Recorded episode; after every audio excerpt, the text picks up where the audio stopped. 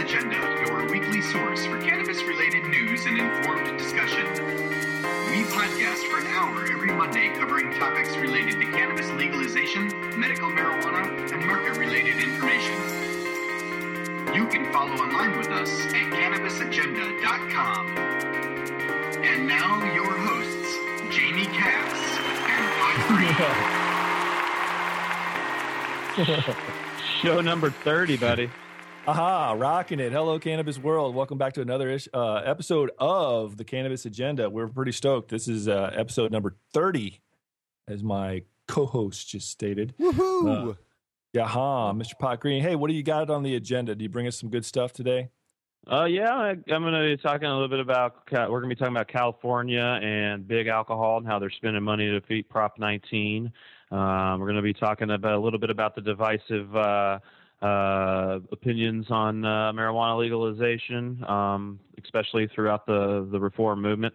Um, and uh, yeah, um, we are gonna. I'm gonna clarify a few things. Uh, we were talking about uh, in regards to Marc Emery last weekend, and then this uh, really kind of crappy story from Montana. Um, another victim of uh, marijuana prohibition, um, and this time uh, potentially by suicide. Uh, and it uh, involves cops and you know informants and all that crazy police nonsense. So with marijuana, and um, and then uh, we're gonna we're gonna gonna we're gonna talk with Jay, I believe, right? We're gonna talk with Jay um, Selthofner Oh, from Wisconsin yeah, later. we'll, Yeah. we'll check in with him. Yeah, and I got a story uh, about a large scale um, grow busted in uh, Wisconsin National Forest about a month ago. Um, Oh. Yeah, what about you? What do you got on the agenda today? Well, I think I got some interesting stuff to bring to the table. Uh, we're going to talk about California update. In our California update today, I was going to mention something about some unions that are going on. I know we had some listeners uh, writing in asking about unions in the past. This is a big deal, this one. So that should be interesting. Um, talk about in the national spotlight, we've got back to back, I guess you would say, articles um, from two of our favorite, Paul Armentano and uh, Steve Fox, two of the authors of that great book um, about cannabis and how come it's uh, why are they driving us to drink? What's the, what's the title? If marijuana is safer, then why are they driving us to drink? I don't know. That's a great question, and these guys posed it uh, pretty well. Um, we're going to talk a little bit about Marc Emery. You said we're going to go down into Arizona and discuss a little bit about what they got on the on the front burner. Um, legal pot applications have have flooded one individual state we've been discussing recently, and uh, we're going to uh, talk about some uh, research studies. Um, uh, just pretty much a brief overview, but we got referred to this, or I got referred to this uh, story from a listener, so it should should uh, prove out to be a pretty decent show this time. I'm stoked, man. How do you feel? Feel good. I feel good. How are you? How are you. Cogs? I'm doing great. 30 is a great number. I'm. It is. Yeah, it's something to celebrate. I think. I'm bet. 30. I'm 30. The show's now 30 shows old. That it works out good. There we go. All right. Yeah. We So, got, uh, oh, oh, uh, we can't forget about uh, uh, Mr. Chris Pezza, who we also have uh, an interview with. Oh, that's Oh, right. That's right. the Colorado. uh, We're gonna get some Yeah. uh, updates on what's going on in Colorado and more of an overview of the overall history of uh, their medical scene there. Right? as we promised long ago. Nice. Yes, Isn't Chris? Is, is he the SSDP guy? Yeah, yeah. He's uh, Oh, he's, he started a couple chapters or been involved in the founding of a couple chapters of uh, SSDP there in Colorado. Cool. Uh, Is he calling in? Are we calling him? Uh, yeah, we'll we'll get a hold of him later in the show. Oh, that's something to look Sweet. forward to too. See, I'm getting surprised here too. It's great. So uh, yeah, this is show number thirty. You guys can find us at our website, um, cannabisagenda.com. Email us anytime with any thoughts, questions, whatever. Let us know what you're thinking. Uh, info at cannabisagenda.com. We'd also love to hear from you. 707-654-CAN, C-A-N-N. If you're interested in talking briefly on the air, let us know. We can arrange that. Hit us up on Twitter and Facebook. You can subscribe on iTunes and please rate us on iTunes. We could use some some ratings and uh, just some overall feedback on what's going on out there. Um, we appreciate all the emails we do get. We got some this week, didn't we, Jamie? we did. We did. Um, did uh, did you read the one from Jesse? We got. I did. Those were a pretty positive one. I can read the whole thing. It's really short. This is from Jesse. He said, I don't know if you guys have seen this before, but it's a pretty interesting article I found on the net. And this is the article that we put in the research bin. We'll be discussing briefly uh, a little bit later in the show. Um, he goes on to say, Just thought that you guys would like to see this. And I would like to say that I really love the show. I think you guys are doing a great job. I feel that anyone who has an open mind about cannabis and its legalization will learn something from your show. And I feel that your show could change the minds of many people who are against cannabis legalization because you present information in a very well informed manner. So, anyways, enjoy the article and keep up the good work. Well, thank you so much, Jesse, for the positive comments. We sure appreciate it. I don't ever get sick of hearing positive stuff, you know, but, you know, you guys don't be afraid to send us some constructive criticism whenever you feel like it as well. We always uh, enjoy all the emails we get from people. Are there any other emails that you know of that we got this week? I think I think we got some from I think we got some from Staley. It's uh Yeah, we did. We did indeed.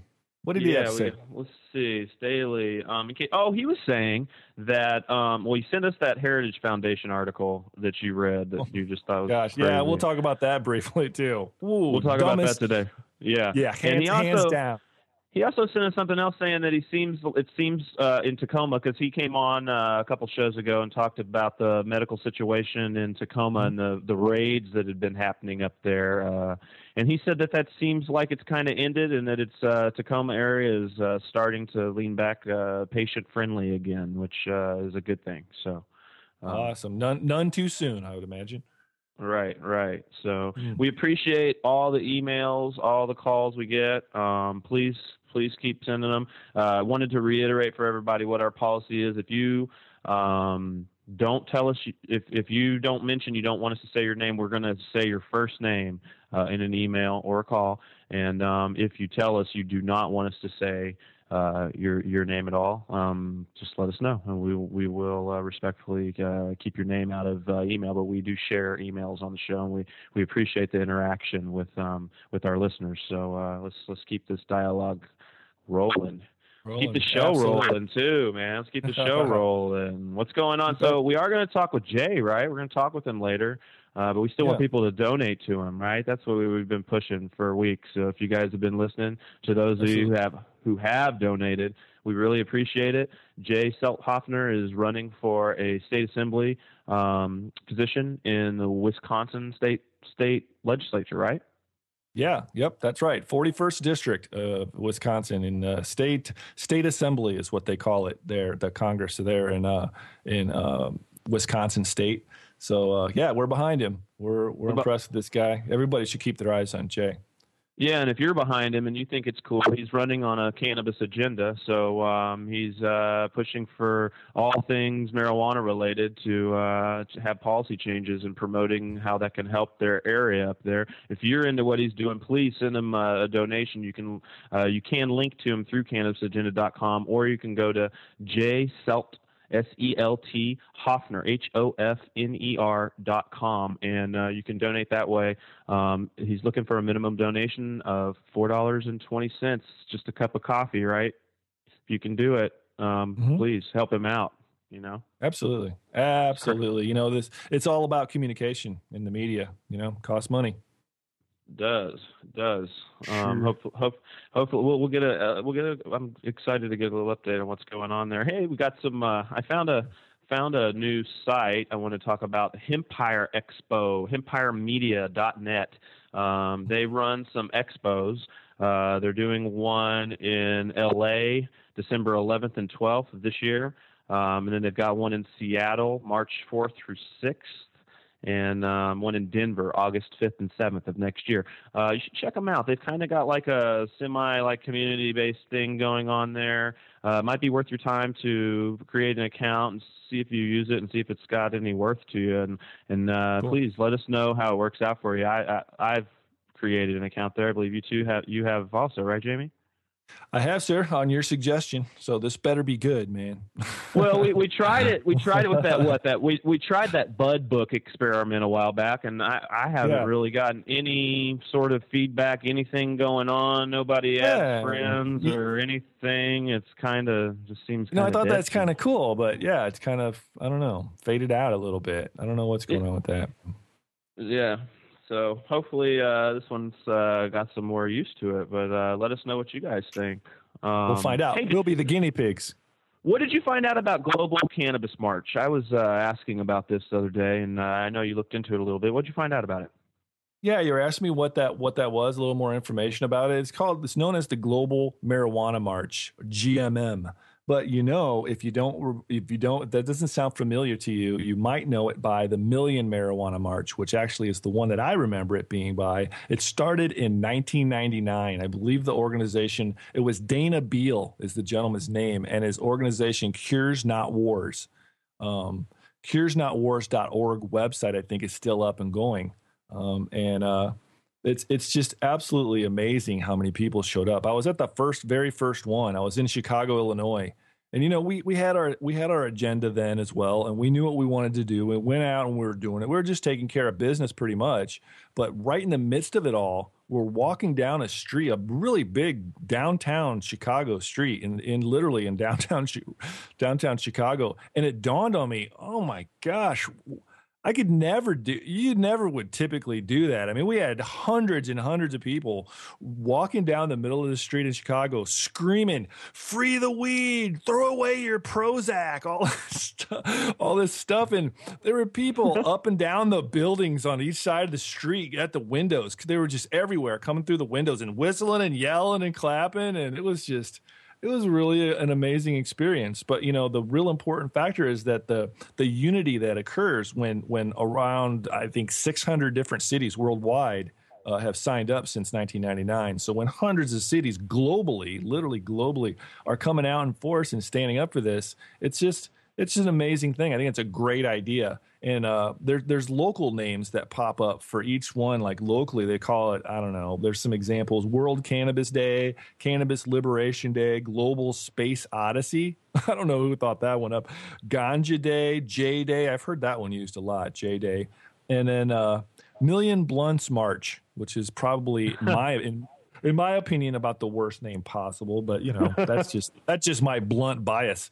But uh, yeah. So anyway, it's uh, the Global Marijuana March, or the Million Marijuana March, as I called it. It's a celebration embracing cannabis culture as a personal lifestyle choice. Um, it's a it's a show of faith and unity amongst cannabis uh, consumers and uh, enthusiasts that are walking the streets vocally and visibly and shouting out, "We're we're mad as hell and we're not going to take it anymore. Stop treating me like a criminal." And uh, I don't know, it's it's making an impact. I've noticed since this uh, original one in '99, several years where there's been some pretty significant coverage on the news.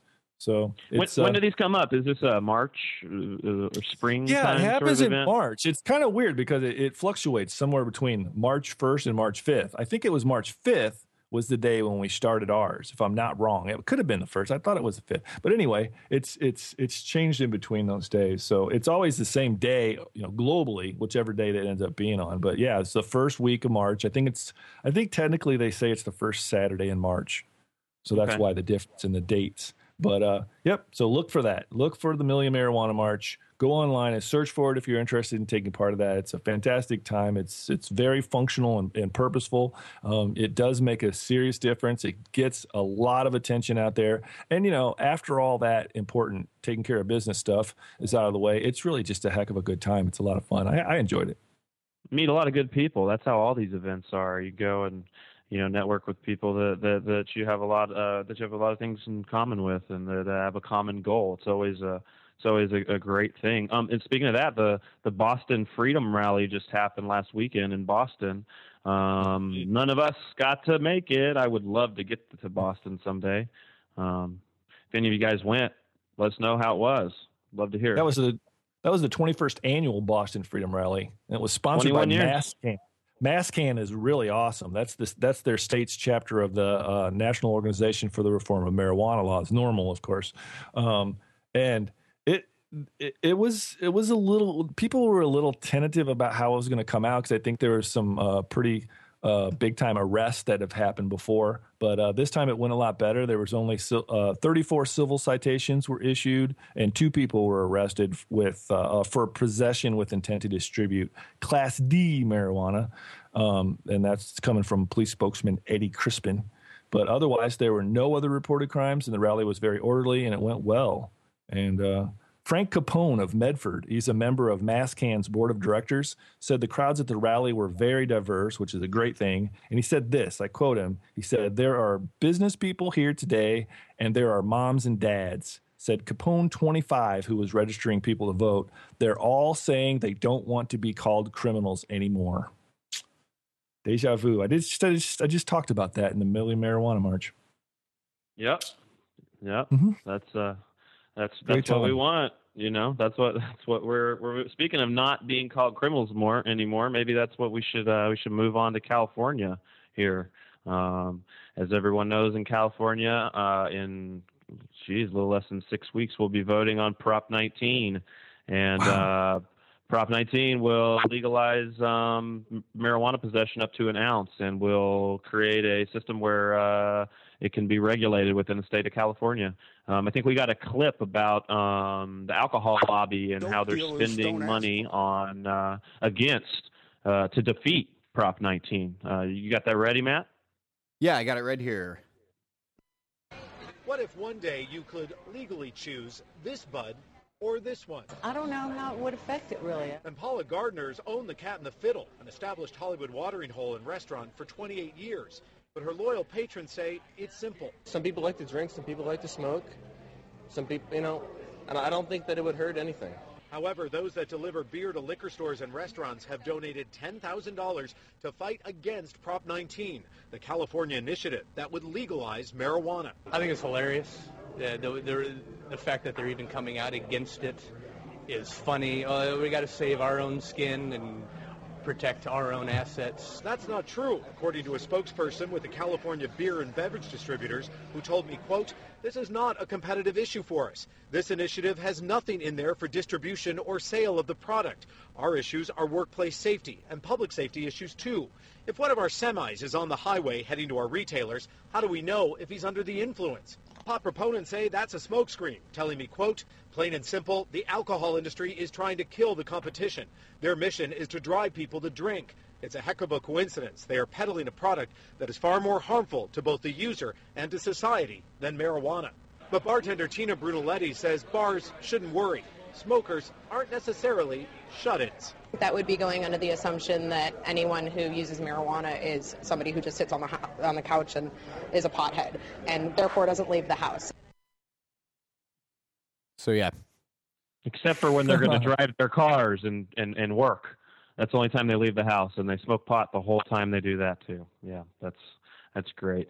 See, this is this is crazy, dude. They only made a ten thousand dollar donation, and they made it to the group Public Safety First, who's basically um, mm-hmm. the No on 19 campaign people, and they've had a lot of trouble raising money actually. Um, but it's just that this donation was made right before like a new public safety ad from public safety came out saying, uh, you know, showing like a bus driver smoking weed and driving kids to school Jeez. and stuff, you know. Yeah. Yeah, right. And uh and the whole spin that the alcohol how do they know those people aren't drinking alcohol either, you know? I mean, come on. It's just it's ridiculous. How do you feel about it, Jamie?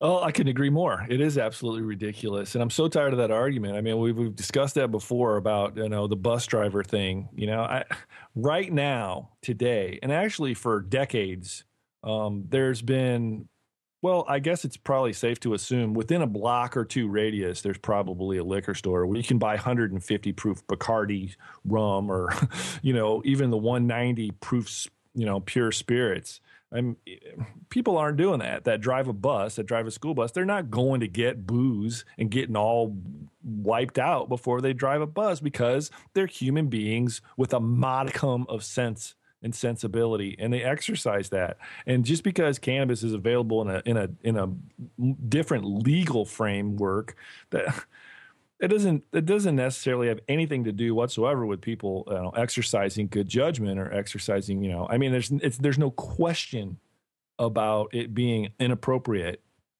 to burn down a big uh, you know cannabis cigarette or, or, you know take a few bong hits and then jump behind the wheel of a bus and drive a bunch of school children around i just don't buy for a minute um, that that's ever going to happen you know i just it's irritating to keep putting up with the same stuff. But we're aware of what they do and their tactics, and we're just going to keep up uh, keep up our end of the bargain.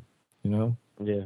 Right. It's it's always the, the children, the children, the children. They're gonna ruin Yeah. our children. Yeah, yeah. It's always so. That's the bus. The, you know the bust Yeah. thing. But the the the the uh, alcohol. This is and who these people are is um that that made this. They're the California Beer and Beverage Distributors. They're a trade organization that represents over hundred beer distributors statewide. Um, and uh, what they're saying is, how do they know their their own truck drivers aren't using it, and therefore it's a public safety hazard? And it's not. Uh, they're claiming it has nothing to do with the to trying to squash the competition or make a donation in order to to to you know keep their uh, keep alcohol as king of the market. Um, you know that's Sure, because we all know that on. alcohol's not it's not a public safety hazard at all, right? Right, right. I mean, it's, if they're making a, ten thousand dollar donation and that, they should be. I mean, making millions for you know uh, alcohol awareness programs and stuff. Um, but uh, yeah, I, I don't know. I, I just I I I personally from starting today until the um election am not going to buy beer from anywhere other than directly from a brewery itself. That's that's going to be my own personal little boycott of uh, this uh, organization that represents all these distributors. Really? So yeah, personally, it's a tough one because uh, That's you awesome. know, well, it's just a you know I, I got a bre- I, I'm lucky I got a brewery not too far from here, so it's it's good. But I knew uh, there was a silver lining in there somewhere. Hey, you know what? I'll join. How about that? I'll join you on your boycott, and I will not buy any beer. You, yeah, there. So you're even going the whole extra mile there, but uh, you know, this is a Cal- California California um, uh, group, um, but it's uh, they've joined now with uh, California Police Chiefs Association, who's also donated like twenty thousand dollars recently. Um, and uh, Calif- uh, that a funny- California Narcotics Officers Association also made donations. Um, it looks like the group's only been able to raise sixty-one thousand dollars. Um, so they don't. They're not really raising a bunch of cash. So Do you do you find it odd that that all the police chiefs that are in office or in their positions right now are against almost unanimously just drawing together to fight this evil. And like all the police chiefs that are retired are on the opposite side of the fence. How does that work? You know it it, it kind of begs to uh uh I don't know. It, it, it indicates to me exactly what Norm Stamper, uh, one of the prominent uh, figureheads of LEAP, Law Enforcement Against Prohibition, has said. And it's one of the most interesting comments I've heard him say. He says a lot of interesting stuff. But uh, he said, you know, it's it, the chief of police uh, association, the National Chief Police, Police Chiefs Association, is a very tight knit group. There's not that many of them, you know, in the in the country, and they get to know each other, and it's kind of a you know close knit thing. He said he goes to some of these conferences and different conventions they have, and he'll talk to his buddies, you know, from you know he's retired now, of course, but he'd talk to these guys, and they'll say, yeah, absolutely, we know what you're saying is true, we know what you're right, Norm, you know, we know what's going on, but I can't do that, I can't say that and they'll they'll just concur with just about every point that Norm Stamper has been you know writing for us and ta- telling us about over the years, and and then he'll go, "It's great to see you, buddy. You know, take care." And he'll shake his hand and turn around and walk onto stage in front of a podium and start talking, addressing this whole conference or, or whatever convention, and and and pulling the status quo, just towing the line. You know about how horrible drugs are and how the drug war needs to get more powerful and keep it up and. It, It's- it, it's it resembles the military very much to me. Like during times of war and stuff, you have this united front from the military, you know, and they tote the line with the, the rhetoric too. You know, you yeah, yeah Iraq ha- Iraq has weapons of mass destruction. They have weapons of mass destruction. You, you, you're not going to hear anyone in the military start coming out that's currently active in the military being like, no, they don't. That's up in the ranks. Right. And the same the same thing with marijuana. They're like, we're fighting the war on drugs. Marijuana is part of the war on drugs. It's unhealthy Yeah. for you. It kills your brain Yeah. cells. It's bad for our children. It is a gateway drug. Da, da, da, da, da. And it's just the rhetoric of the war that they're fighting in, and they're like dedicated to the people that they fight for. And you know, it's like they they, they have this, the same sort of allegiance that that that people in the military have sometimes. So. Yeah, um, yeah, and, it's, and, and it makes me wonder. uh, A lot of these guys, knowing that the opposite of what they're touting on a regular basis is actually true, I wonder if that that do they carry that? Is it difficult to carry that with them? I wonder. We'll never know, I guess, until they retire and tell us all the stuff that they were thinking when they were in. Yeah, and and that's that is a you know you brought that up just a second ago. It is crazy that that that's how it happens in a lot of these. They retire and then all of a sudden they're totally different, or were they like changing throughout the process? And potentially some of them. I mean, some of these people are saying things they don't even agree with. I think um, that they Right. completely you know, and they say it for a long time, and they're just like. It's like they just have memorized the the pledge, the the drug war pledge, and they, they know not to say anything different than that. And um, it's interesting that Right. they all are not, you know, they change uh, when they you know, you know, I think there's two kinds of animal that are in this type of situation. The long-term kind of drug task force kind of officers. I think there's two kinds of uh, animal that that rises out of this situation. There's the guy that either he's he's just almost lust, bloodlust. He just he's he's willing to do whatever they want him to do, and that's his job. And he's like, "What do you want me to do? You want me to bang some heads? I'll do it. You tell me what to do. Give me my marching orders, and I'm after it. Whatever it takes. This is my job. I'm going to make a ton of money, have a few nice adrenaline rushes, and and, be done with it.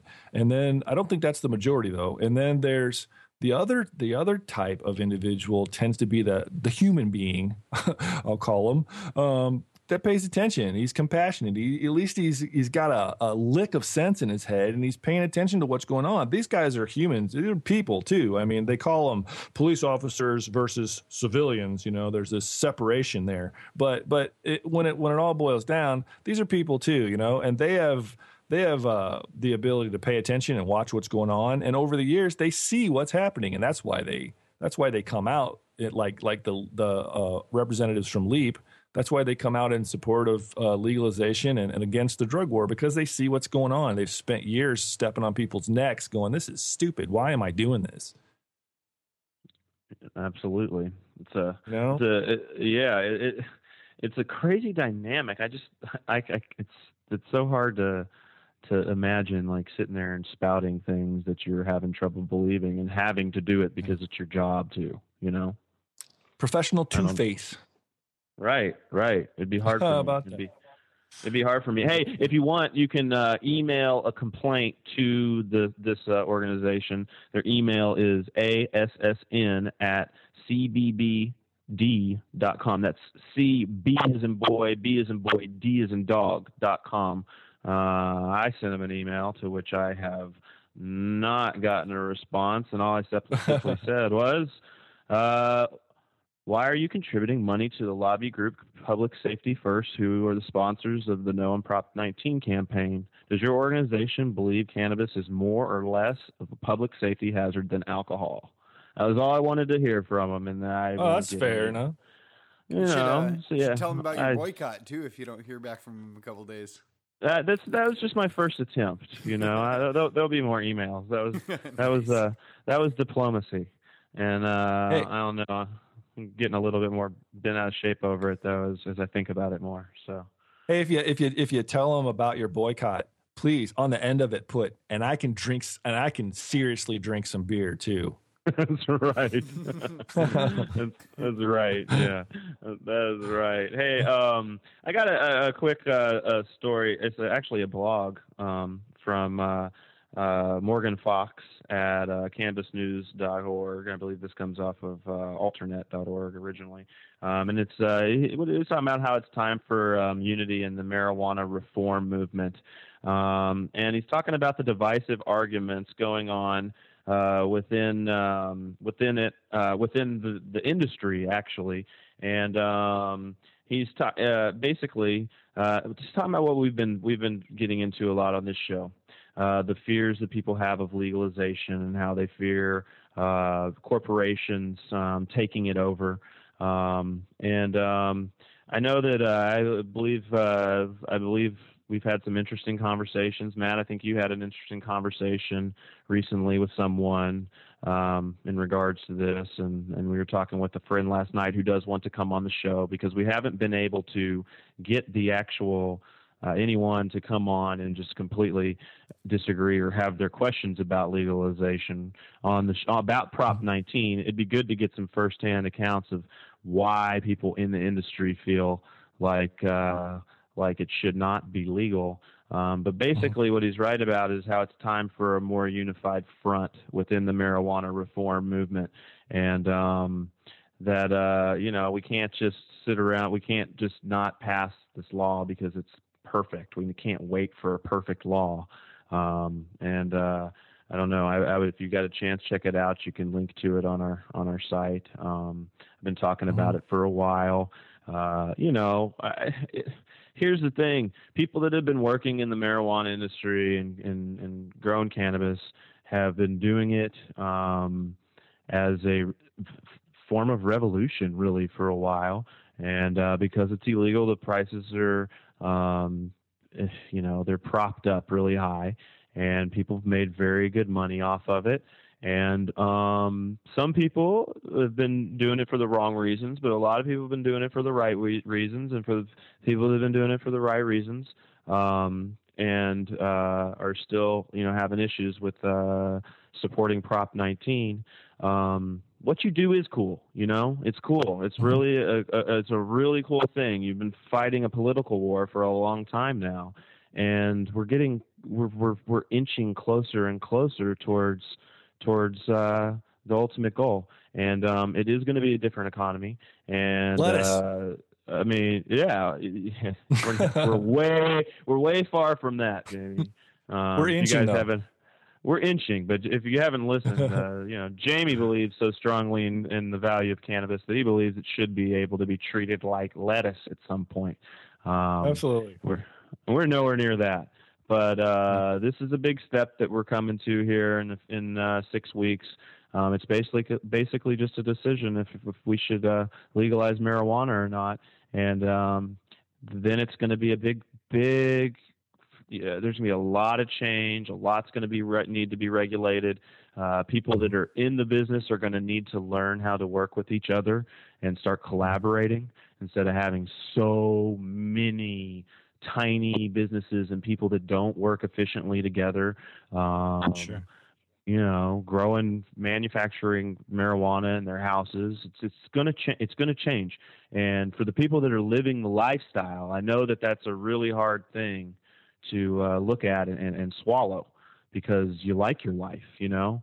Um, right. But it's more about what is the utilitarian thing to do. What's going to do the most good for the most people, and uh, right you know, I, I know that in in back where you live, Jamie, that, that they'll throw you, throw you in jail for for very minimal amounts of, of, of marijuana, and um, right. this is just another step um, towards that. And um, we are going to get some people on here soon that have uh, uh, real uh, strong opinions against Prop 19 um, and do work in the industry. And uh, yeah, we'll be bringing that to you sometime in the future. So um, keep listening. Awesome. Heck yeah. Yep. Heck yeah. yeah. And uh, speaking of change, hey, you know, we, we had some of our, our uh, I, well, I can't recall, and pardon me for not remembering who this was, but maybe you know, it was it Staley or Sean. One of them was asking about unions. I think it was Sean. Was, I think Sean. it was. I think so From, too. Well, anyway, hopefully they're both listening, and uh, I, I, know they're going to be very interested in this story. I'm so excited to tell about this story. This is a very big deal. As organized labor, this is from the Associated Press Wire. As organized labor forces declining faces declining membership, one of the country's most storied unions is looking to a new growth industry, marijuana. The Teamsters added. Wait, let me say that again. The Teamsters mm-hmm. added nearly 40 new members earlier this month by organizing the country's first group of unionized marijuana growers. Such an arrangement is likely only possible in California, which has the nation's loosest medical marijuana laws. But it's still unclear how the Teamsters will safeguard the rights of members who do work that's considered a federal crime. So we'll see what's going on. But this is really cool. Their newly negotiated two year contract provides them with a pension, paid vacation, and health insurance. Their current wages of $18 an hour will increase to $25.75 uh, an hour within 15 months, according to the union. so I, I, looked it up, and um, It was Clay that sent us that message. It wasn't Clay. Staley or Sean. Oh Clay man, another one of our good Yeah, from, Yeah. from Kentucky. Totally. Awesome. Yeah. Well, hey, well, check ho- that out, Clay. I bet you're you're, excited to hear about this news. Yeah, this is a big deal, man. The Teamsters of all the- people. Can't, here's the deal. Here's the trip. So the, the, the members work for a company that are Marjyn Investments LLC. And Mhm. so do they, do the gardeners work out of their homes? Are they un- unionizing home gardeners? Is that what's going on? Or are these patients that grow their, their weed in a different facility or something? I'm not really. I'm not exactly sure how it'll work. They said they're they're they're still not clear if the new Teamsters will count as farm workers, or or how that's gonna how that's gonna work. That would put them outside of the National Labor Relations Board, um, which is which is good because I think that's uh, something that that's mediate. It's able to be mediated by the federal government in a different way. I don't really know the the the legal logistics behind all, all of it, so I don't want to get too far in it and get way off the track here. But but yeah, that's uh, it's going, man. They unionized them and put them in there, so the interesting part's uh, just about to happen. we'll see. We'll see what goes on. with 25, 2575 is a is a, a living wage is definitely a living wage. Um, I could live on it. yeah, that's Yeah. that's a living wage. So um, even in uh, even down in Oakland, where it is uh, fairly expensive to live, um, that's definitely a living wage. So um, it's kind of interesting to see some some some things like this kind of trickling through and starting to happen in California. Yeah, and a pension, paid vacation, and health insurance for growing pot. How about that, huh? Yeah, I wonder. Uh, I'm sure we'll get more on this here in the future. Um, I Yeah, wonder exactly doubt. how it works and where they're growing it. If this is one of those large companies that's going to exist in uh, in Oakland, that's doing one of the big warehouses, or or, or what, you know. So um, Yeah. be huge to to get some some other news on this in the future. Thanks, Jamie. Uh huh. Yeah, absolutely. Certainly my pleasure. Yeah, yeah. Um, So- Clay, let us know what you think of that, or uh, anyone, let us know what you think of uh, unions uh, becoming involved out here in California. Just shoot us an email or a call. Um, you got a clip here? Is that what you got? You got a looks like you got some clips here. I got, yeah, we some got clips? a couple clips here. It's medicine. And the push to legalize pot has an interesting new adversary, California Beer and Beverage Distributors. The trade association just contributed $10,000 to stop Proposition 19 from happening. Proposition 19 would make smoking and possessing marijuana legal under California state law. Voters will decide in November, on November 2nd, to pass it or not to pass it. But this raises a question. Is marijuana really worse than alcohol or vice versa? What's going on? So we let's talk about it with uh, Roger Salazar. He's from the Public Safety First. That is a group that received the 10 grand from the California Beverage and Beer Distributors. Uh, the distributors declined our invitation to come on the program. We also have with us Mason Tvert uh, from Safer or Safer Alternatives for Enjoyable Recreation, part of the coalition to pass Prop 19. Thanks, both of you gentlemen, for joining us tonight here on CNN. So, Mason, when you heard about this beer group's uh, contribution, what was your reaction? Well, listen, every objective study on marijuana has concluded it's a far safer substance than alcohol. And clearly, what we're seeing here is that the alcohol industry is trying to prevent competition. They realize that marijuana is the next most popular recreational drug after alcohol, and they want to ensure the booze keeps flowing and the pot does not. And it's really unfortunate because what they're doing is they're driving Californians to drink when they might otherwise make a rational, safer choice to use a less harmful substance. Okay, so Roger, why did California Beer and Beverage Distributors give Public Safety First $10,000? Did members tell you? Well, listen, I think uh, I think Mason's making a little bit of a jump here. Let's keep in mind that the beer and beverage distributors are the folks who deliver uh, uh, beer and beverage uh, you know, products. They're the truck drivers, they're forklift drivers, you know, they're the, the warehouse workers. You know, these are folks who have traffic safety and, and, and employee safety issues first and foremost. The fact is, uh, under Prop 19, uh, there are no, you know, there, you know, you, you're, you're, you're allowed, you're not allowed to smoke marijuana while you're driving, but there's nothing that says you can't smoke marijuana right before you get behind the wheel. So that's a safety concern. And there are also concerns uh, from the employer side about testing. Uh, you know, under this initiative, it, it, creates a protected class for marijuana smokers and basically says that you cannot uh, uh, test for marijuana and, and or, or, fire a worker unless you can prove actual job impairment. So those are uh, some new legal hang on, hang thresholds on, that employers would have to rules, meet. Aren't those the same rules as alcohol? I don't see anything different that you said about alcohol. No, because you create what you do under Prop 19 is it creates it, the Prop 19 says that you cannot discriminate against people who are participating in uh, or who are using this product uh, under this new law. So it basically creates an extra protection for marijuana you, users, which doesn't exist for and, alcohol and, users. And, I think once so here's the thing: once a law goes into effect, if it does, if Californians vote and say yes on uh, to marijuana, being able to use marijuana right. legally, then some sort of standard would have to be put in place, like alcohol for when you're doing well, maybe, the breathalyzer but or what have you. So, so what's the difference? So I don't understand. It seems like that the, the point is moot well, because it hasn't happened yet. It's not moot, though, because that doesn't exist. And, and again, under this initiative, it, it, specifically omits any definition of what constitutes under the influence of marijuana. There is no definition under here, so you'd have to create something new. And again, what, what, uh, what this uh, initiative has done is it, it, basically leaves it up to, to 536 different local and county jurisdictions to create their own separate rules. So you essentially have utter chaos into trying to figure out, you know, how you exactly you enforce any of the rules that are set up. All right, sir, go ahead and respond to what he said. Well, yeah, I mean, we got to, you know, with all due respect to this gentleman, he is a political consultant being paid by the booze industry to protect their turf. And, you know, I respect the fact that um, he's involved in this fight, but, you know, this group is calling itself public safety first. Why on earth would they prefer to keep alcohol as the only legal drug in the mix here?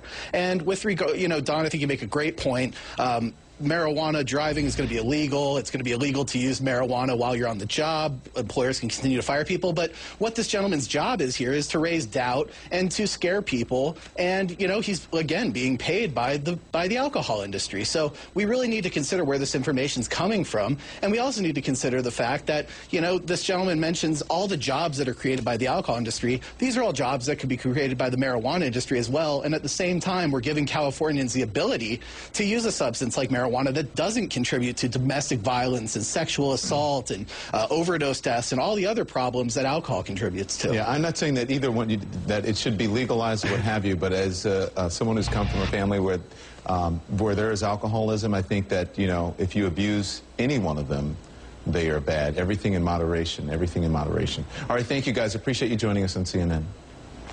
No problem. Thank you. Thank you. Interesting. Good job, Mason Tvert, huh? Yeah, he did it there. That was good. Solid, solid. Yep. No, no offense to this dude, but he's uh, being paid by the booze industry to protect their turf. That's right. That's exactly dude. right. It's exactly That's right. right. I mean, come on. Why does why would the alcohol industry care about? Uh, uh, there's no there's no guidelines and there, there's no clear definition as to what being under the influence is. Well, then we'll figure it out.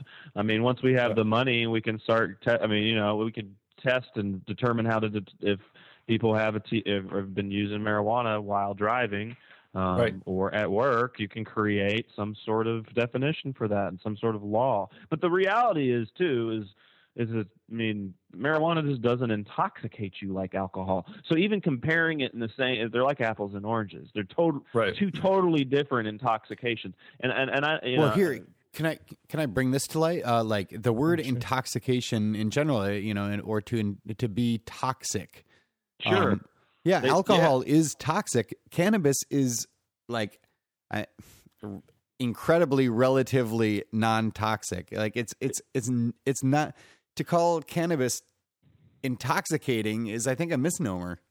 In Mm-hmm. Mason's book, they talk about that. In Safer, in the book, they talk Mm-hmm. about that actually, and how it, it they'll just use the word. I mean, basically, we're just like seceding that we can use that word to describe being high. You know what I mean? But that it is not toxic like alcohol is. It's not toxic like methamphetamines are. It does not just kill you like that. It does not mutate your cells.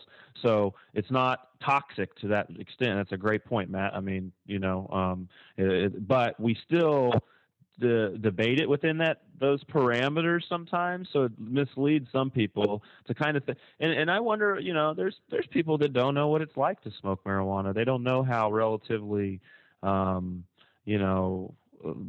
mellow it is. It's not like I mean, you go on a alcohol bender and different person, you know. Mm-hmm. so um, it's just a whole. It's I don't know. It's it's, it's, it's like talking about you know about apples and oranges really, but at the same time. Mason and, and their Safer does a great job at continuously just showing and hammering in how marijuana could be a more rational choice for people to use um, instead of alcohol. And uh, um, uh, that was a very good uh, little debate on his part. Yeah, Mm-hmm. he always does a good job. He does. Yep. Yes. Definitely. Definitely. Someone who does not always do a good job is uh, the guy I formerly uh, or uh, uh, affectionately referred to as Steve Douchey on Fox News. Douchey? yeah. Douchey. Douchey is his Uh. real name, but Douchey is. I like douchey. Yeah, douchebag. exactly. Uh, so. You yeah, like my I- falsetto? douchebag. Douchebag. I got this clip here. Cool. Let's check it out. Roll it. You've probably heard supporters of legalized pot in California claim it would save the state's economy. Just think of all that tax money. Well, now some veteran police officers and chiefs as well are supporting Prop 19. They say it would actually make the streets safer. How is that possible? Let's talk to this man. Joseph McNamara is a former San Jose uh, police chief and a member of the group Law Enforcement Against Prohibition. He joins us from Stanford University studio. Uh, good morning to you, Chief. Good morning. Uh, I know the California Police Chiefs Association has come out against legalizing pot with Prop 19 in your beautiful state. Why are you for legalizing pot? Well, many of us are for it, and many chiefs say they can't speak openly for it. Uh, but it's quite exciting for uh, for us because this will strike a blow against the drug cartels and drug gangs uh, by taking away 60% of the funds that they obtain now from marijuana's black market. Uh, during my 35 years in law enforcement, we never landed a glove on them. And this can be done without any expensive new programs or bureaucracies, and it actually will save a lot of money in policing, the courts, and prison system. At the same time, it will bring in new revenue uh, by taxing marijuana, which ironically now escapes taxation because it's illegal. Right. Uh, I've been a research fellow at the Hoover Institution here, and I've been studying this for years since retiring from policing. And we have an organization called LEAP of law enforcement officers which think this is the best thing that could ever happen. We will reduce crime in California by my estimates of uh, between 40 million and uh, 208 million crimes a year. Right. And we will strike a great blow Okay. against the people getting rich, the drug dealers and drug cartels. Okay, well, Chief, that is if if you legalize it. Let me let me take the other side. They say, look, uh, people who smoke pot.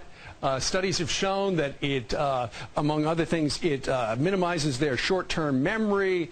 It reduces their reaction time. Uh, Chief, you know, you've been in, in uh, policing for 35 years. You have a stone driver behind the wheel of a car. That is a bad thing out on I-5 or something like that. Uh, well, that's correct. And Prop 19 expressly states that this will not change that. Uh, they will still be arrested as they should be, and the police will actually have more time to do that and concentrate on this because they will save enormous resources by not having to deal with pot. Uh, today, under the present system, we still have anyone in California who wants to get uh, marijuana can get it and use it. And they refuse to admit this failure, but they are endorsing the status quo, Right. which has never worked and it never will work, and it results in a great deal of violence, crime, and corruption. Well, Chief, one of the other arguments is if you pass Prop 19 and you legalize pot, okay, you're saying you know, you know it would be a, a boon to the state coffers and it would reduce crime and the drug cartels would go out of business. But what about the uh, inadvertent fact that uh, suddenly a lot of pot would be out there in the open and it's going to wind up in the hands of kids? Uh, that turns out to be false. It, it's out there in How the can open you say now. that? If it's legal and it's Well, on, let me- if somebody, if- let me okay. tell you how. If, Uh, if it's on here's the way- somebody, if it's on somebody's coffee table and a kid walks by and he thinks I'm going to smoke that, what's going to stop him?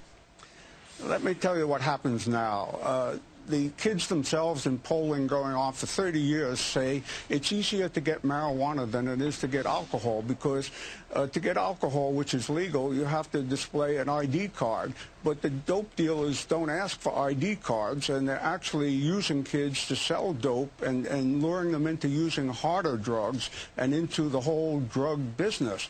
So what you hear is false, and the fact is the parents can get pot anytime they want now, and the kids can take pot or any other prescription drug if the parents right. aren't doing their job and raising children. Right. But, uh, you know, anyone who thinks the government sure. is going to uh, pr- keep their kids from being exposed to drugs is has to get real. This is not the real right. world. Okay. And in fact, the best way to uh, to do this is to prevent protect your kids and protect us is to pass Prop 19. People are not okay. afraid of pot smokers, but they are afraid of murderers and robbers and burglars, and that's what the police right. have a fundamental duty to okay. protect, not to stop people from smoking pot. Uh, although currently it is illegal, and there sure is a lot of it going on. Uh, Chief uh, Joseph McNamara, we thank you very much for joining us from California. thank you. now you know why I call him no. Steve Douchey because he has to add that little douchebag douchebag statement at the end. Little douchebag.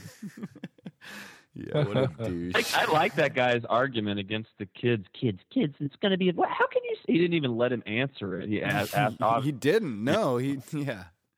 Uh, I mean, yeah, douchebag. Um, I liked his uh, his argument against the kids, kids, kids thing. It's so true. It's easier to yeah. get pot. It's not. You don't have to. You know. You don't have to. I mean, the same thing about alcohol. Well, if you just leave beer and booze in your refrigerator all the time, your kids could eventually, if you're not around, if you haven't taught them, um, they, your kids could use your alcohol too. I mean, it's a it's it's one of those things that's up to um, uh, the parents to yeah. to make sure their kids don't get access to shit paint thinner. I mean, you know, like, right. I mean, you know, like, I mean, uh, aspirin. You know, uh, uh, aspirin is incredibly toxic. You eat too many of those things, you die. Right. Yeah. Don't let your kid get a hold of your computer keyboard cleaner gas stuff either. I mean, there's so much dangerous stuff in your house. I mean, I don't know. Come on. At, a point, you have to to to kind of let the parents regulate within the household. And right. uh, if they're going to be the type that keeps pot out on the table, they sure as hell better be the type that has has their kid understanding what that is and does not let their kids use use pot. I mean, you know. yeah, did you know, did you notice in that clip that's one of those police chiefs I was referencing earlier? I said it you was. know that it, he said exactly what I just said. so know, crazy.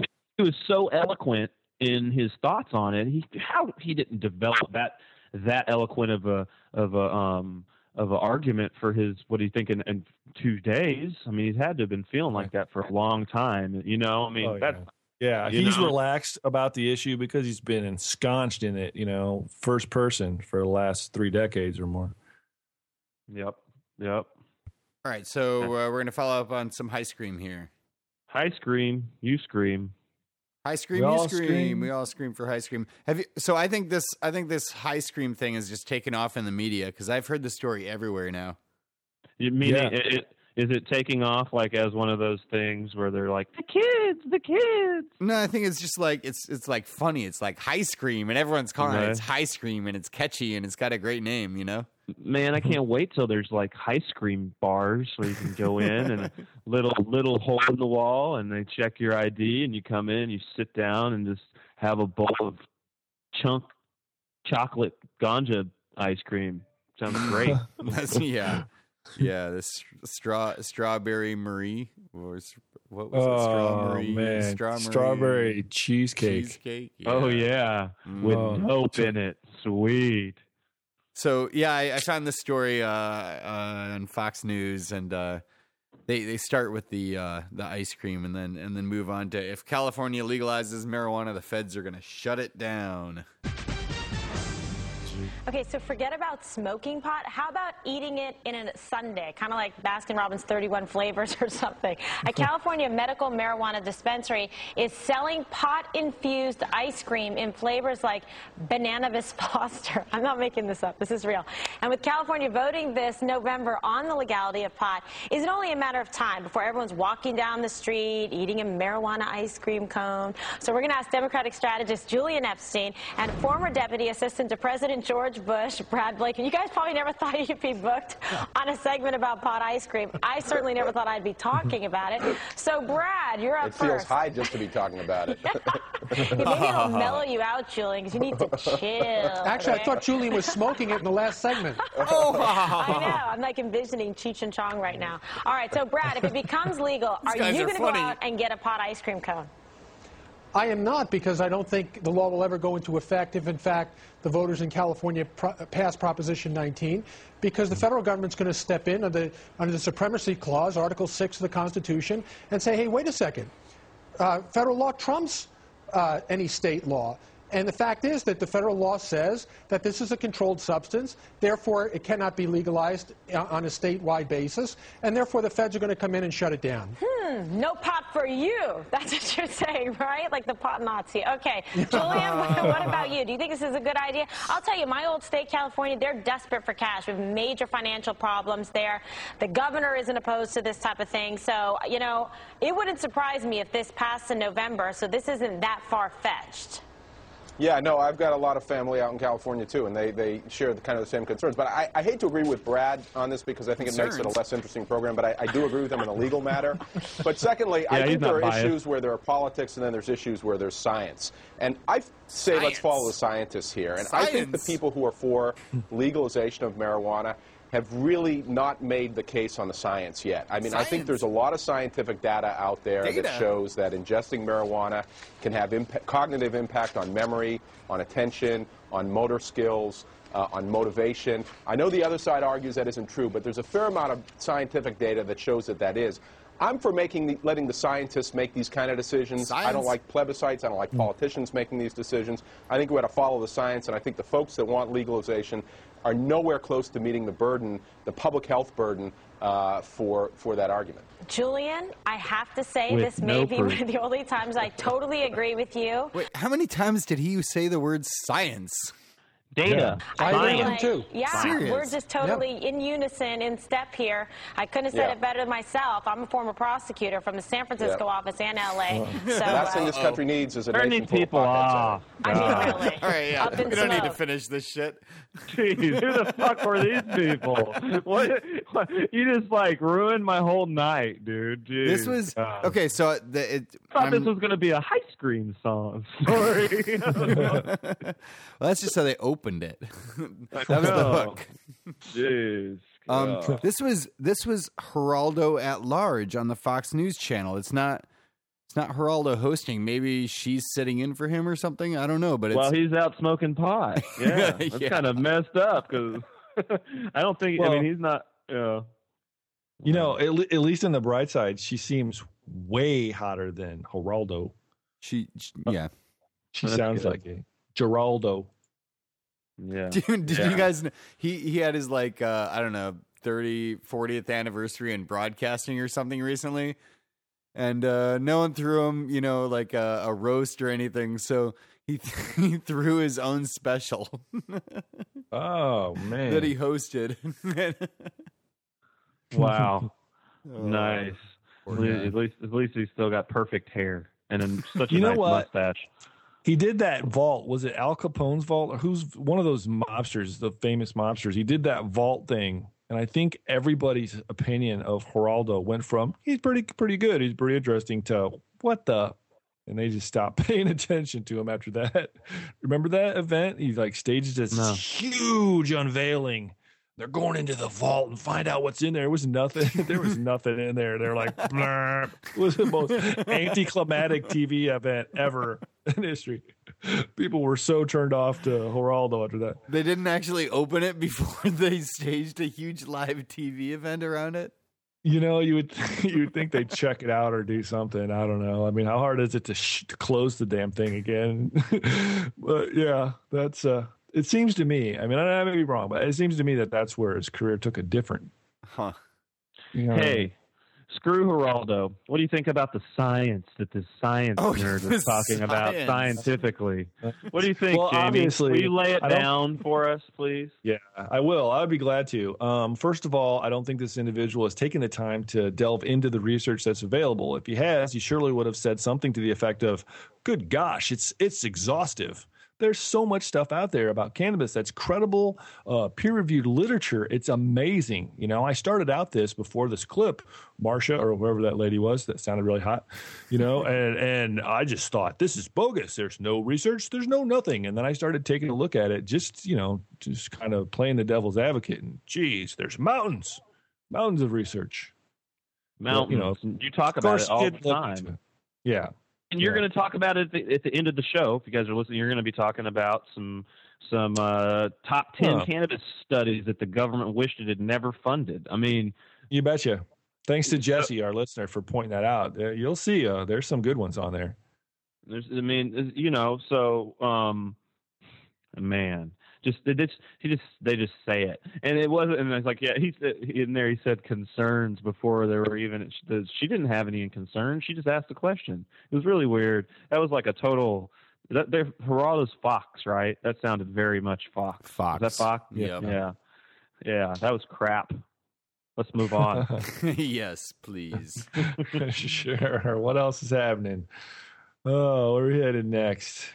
you got some uh, boondoggling going on. There's some boondoggling.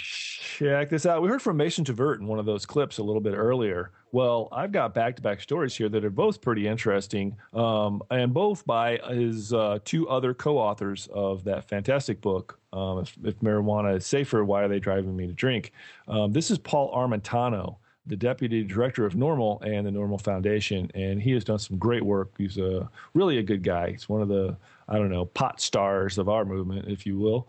Um, I just made that up. Did I make that up? I don't think I made that up. But anyway, um, this is interesting. He wrote in. It's titled. He wrote this op-ed. Is what happened.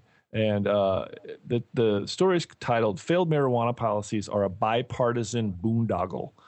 And uh, to preface it, he said Texas GOP drug warrior Representative Lamar Smith of the 21st District lashed out at the Obama administration yesterday on Fox News.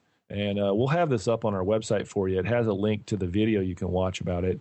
Um, he claimed that the president is soft on pot and refusing to enforce federal drug laws. We actually we have the clip um, ready here. We do. Yeah, Hey, let's would you- take a. Do you want to hear it? Boondoggling? Yeah, we got some boondoggling action going on here. Boondoggle. Here we go. The top Republican on the House Judiciary Committee is blasting the Justice Department over medical marijuana.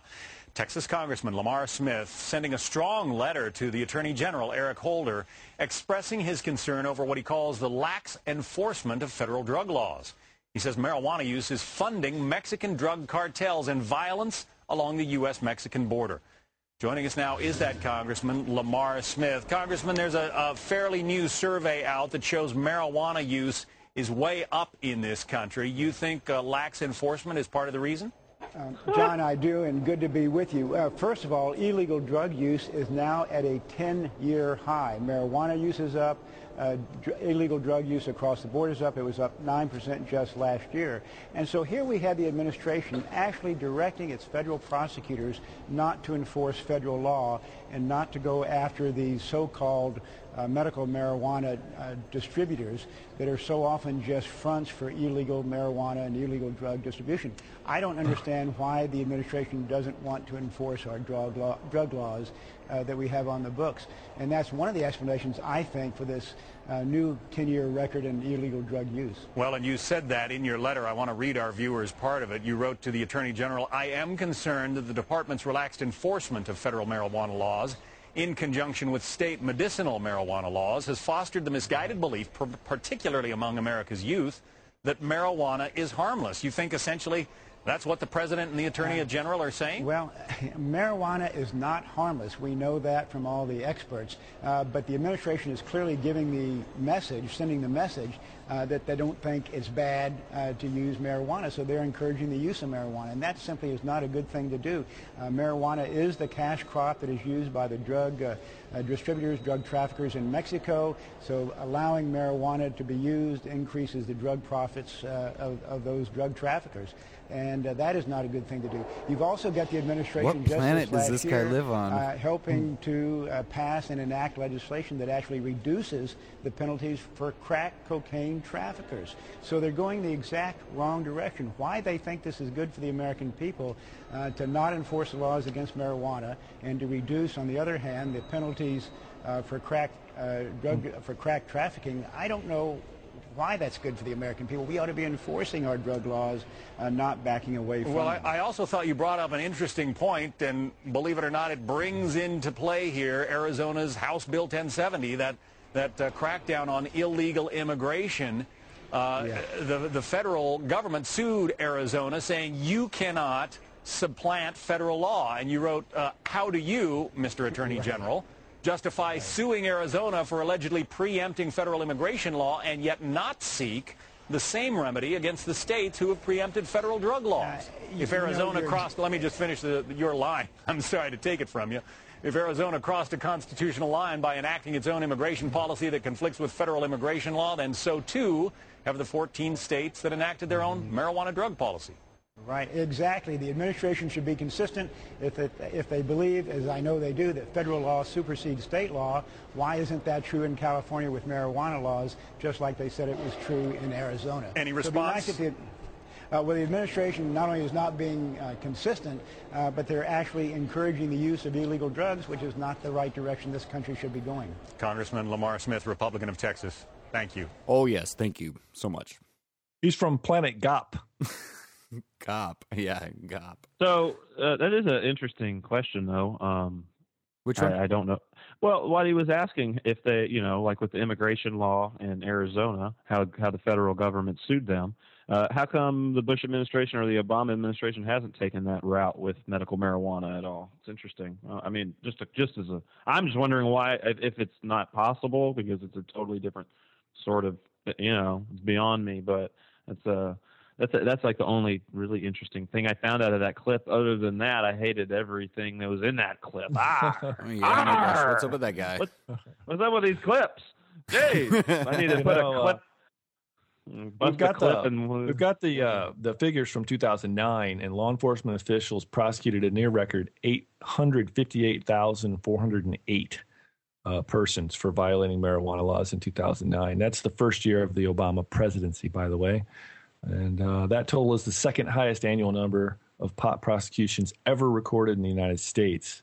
Um, according to the arrest, date, uh, arrest data made public last week by the FBI, um, our United States Federal Bureau of Investigation, some 88%, that's 758,593 Americans of those charged with marijuana violations were prosecuted for possession only. So uh, Armentano goes on in his uh, piece here. He said, Does any rational person really think that arresting and prosecuting nearly 1 million Americans annually for the use of a substance that is objectively safer than alcohol exemplifies a soft or better yet sound public policy? It's it, it's it's really ridiculous. Um, well, and what this, has- what this guy what, what this guy was saying too is that the federal government doesn't enforce federal drug laws, which is totally bullshit. They do enforce federal drug laws. They take it a little easier now on medical marijuana states because they know that it'll be a serious PR problem if they go prosecuting people in states that have their own state laws because in America the majority of people believe in the right for states to and to some degree have their own laws. And um it, it's just it's in in the states that don't have medical marijuana the feds are busting down on people for marijuana crimes like it's crack. So uh i mean it, it- you know I- I, I don't know. It's just i was just not i wasn't feeling all that all that that that you know feeling all that good about what that guy had to say i don't know if i'm the only one here but uh no. Yeah, me neither. Me neither. I think we're unanimous on that one. Uh, Armentano reported that reporter Mike Mike Riggs uh, stated in an article called uh, entitled "DEA DOJ stay mum on medical marijuana raids. He said, despite campaign promises to the contrary, the Department of Justice under President Barack Obama and Attorney General Eric Holder hasn't stopped raiding marijuana dispensaries operating in states where sale of the drug is legal for medical purposes. But the DOJ, Department of Justice, has demonstrated one marked change now that it's under Democratic control. The department has stopped publicizing medical marijuana raids, both by both by requesting that more cases be sealed under court order and by refusing to distribute press releases. And then the story went on to cite details of over a dozen recent federal raids of medical marijuana providers in California, Colorado, Michigan, and Nevada, all states that have been approved uh, have approved the cultivation and possession of medical marijuana. Um, do you know that uh, Armentano points out in this, and, and, like I said, we'll have this linked on the website. You can take a uh, more in depth look at it, and there's tons of useful links in this story. But he, he pointed out that since 1965, police have arrested over 21 million Americans for violating mar- med- uh, marijuana laws. Jeez. Yeah. Yep. Wow. That's, now that didn't cost us any money, did it? That's No, almost no. ten percent of the current population of the United States. Yeah. Yep. It's extreme. It's very, very much extreme. He ends this uh, piece. Well, this is really important too because he published this in the the the hill.com. It's uh they have a Congress blog. It's where lawmakers come to blog. It says it's also where legislators and other politicos come to gauge the pulse of the public. So he writes that uh, given that this paper of record, it- it's a paper of record on Capitol Hill, why not send Representative Lamar Smith and his colleagues a message? And there's a link on this story that you can get on our website uh, uh, in order to just very easily do that and send him a message. So we encourage people to do that. Uh, definitely, by all means. Um, and it gives a link to contact him directly as well. Please uh, try to keep it. I know. I know that you you have the urge just to to send him a letter that has 27 f bombs in a row, but you know it's a lot more functional if you try to, uh, to speak with intelligence and uh, act like you got you know your your ducks in a row and and let him know how ludicrous his policies and his mis, misguided uh, information is. So you're saying I should not write him a letter? Um, yeah, not without restraint. Use the intensive intellect, you know. But yeah, that's a that's an interesting uh, story. All right, well, that's uh, that's enough of that crazy. Those are some crazy. There's a couple crazy clips there. Let's move on from some high scream. Let's find out what's going on in Colorado. Let's let's get uh, Chris Pezza on the phone and and uh, get to, get a little background history into what the scene's like in Colorado. We've been promising it for a long time. Can you get him on the line, Matt? Let's do it. Yeah, let's do it. All right, and uh, we're here with uh, Chris Pezza. Is it Pezza, right? Yeah. Yeah, and um, where are you at, Chris? Uh, right now, I'm in Greeley, Colorado, the Uh, University of Northern Colorado. Okay, cool. And um, you are a founding member of the chapter uh, of Students for Sensible Drug Policy. Is that right? Yeah, we're in process of uh, forming a chapter, Students for Sensible Drug Policy, here on campus. Okay. You've you've done you've done this before, haven't you? Um, about yeah, about a year and a half ago, I formed and uh, led the SSDP chapter at uh, Front Range Community College in Longmont, which is uh, close to Boulder. And um, yeah, so this is the second chapter right now. I think we have about six in the state right now. Awesome. Mm-hmm. Congratulations. So, um, uh, for our listeners that have been paying attention, a few weeks back we did a um, uh, sort of a uh, a tell-all about the the history and the current state of uh, California's uh, marijuana law, and we've been trying to find someone from Colorado who can um, help us do the same uh, in in that state because. Frankly, we're we don't live there, and uh, it's good to have someone on the ground. So, um, yeah, maybe you can maybe you can walk us through the history of uh, medical marijuana. Sure. Um, well, Colorado in 2000 passed Amendment 20, and uh, that allows for patients to possess uh, medical marijuana cards, and um, you can own up to two ounces of usable marijuana and or six plants, and uh, didn't really define the parameters of caregivers or dispensaries. It actually didn't even mention the word dispensary, but um, it mentioned that caregivers could only grow for five patients at a time. And uh, so that was the initial law, but because it didn't have anything in it to regulate dispensaries or how it would be distributed or anything, I believe it was last summer in 09 when it really started to take off around here. There were uh, a few people in boulder who set up a dispensary and sort of just caught on like wildfire. And there wasn't any exact legislation for it. All we really knew was medical marijuana was legal. And um, people were starting to register for cards to be able to possess it legally so the dispensary system sort of birthed out of itself with no regulation in place for it. And that definitely caused a sort of Wild West scenario um, where you would open up the, the newspaper in Boulder, the, like the CU Buffs late night delivery menu and there'd be medical marijuana on it. and people just um, not necessarily following the type of immunity restrictions that you would see in some of the higher quality California dispensaries, particularly I'm thinking like Harborside. Um, if if we're going to be servicing, if a dispensary is going to be servicing uh, people who have terminally terminal diseases like cancer or AIDS, then um, they need to have a facility that is totally sanitary like a hospital would be. And there there just needs to be regulation in place in general. Otherwise you sort of have this just hippie shops popping up everywhere hippie mom and mom and pop uh, marijuana shops. And that's what happened. I think in denver you know we're, we have over 200 dispensaries at this point. And um, so this year in june hb 1284 was passed. And this is the new regulation bill.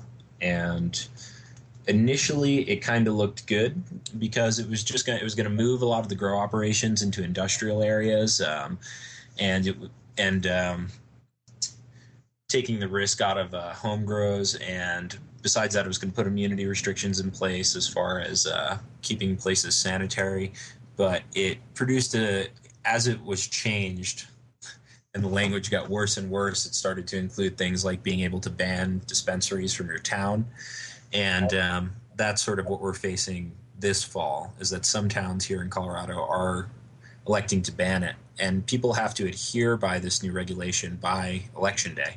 So um, a lot of dispensary owners are scrambling right now to get the licenses set up uh, through the department of revenue. And some communities like denver and boulder are trying to assist the, me- the medical marijuana community to uh, legitimize themselves, whereas other communities like Colorado Springs and Grand Junction are um, the more conservative areas, and they're fighting against um, having dispensaries at all in their states. And the most audacious one is uh, uh, Grand Junction, where the the town council is probably going to uh, decide to ban dispensaries without even allowing it go to go to a vote. Wow. And did you say Colorado Springs is another place that's pretty conservative out there? Yes, not as much as Grand Junction, but it's mm. um, they they didn't get a vote on for this November's ballot, but in the spring they may hold an election to ban dispensaries. It's a discussion that's taking place down there. Wow. No, so is that um, banning dispensaries, given that it's a constitutional amendment that um, that uh, that allows them? Um, are lawyers seeing this as an unconstitutional move?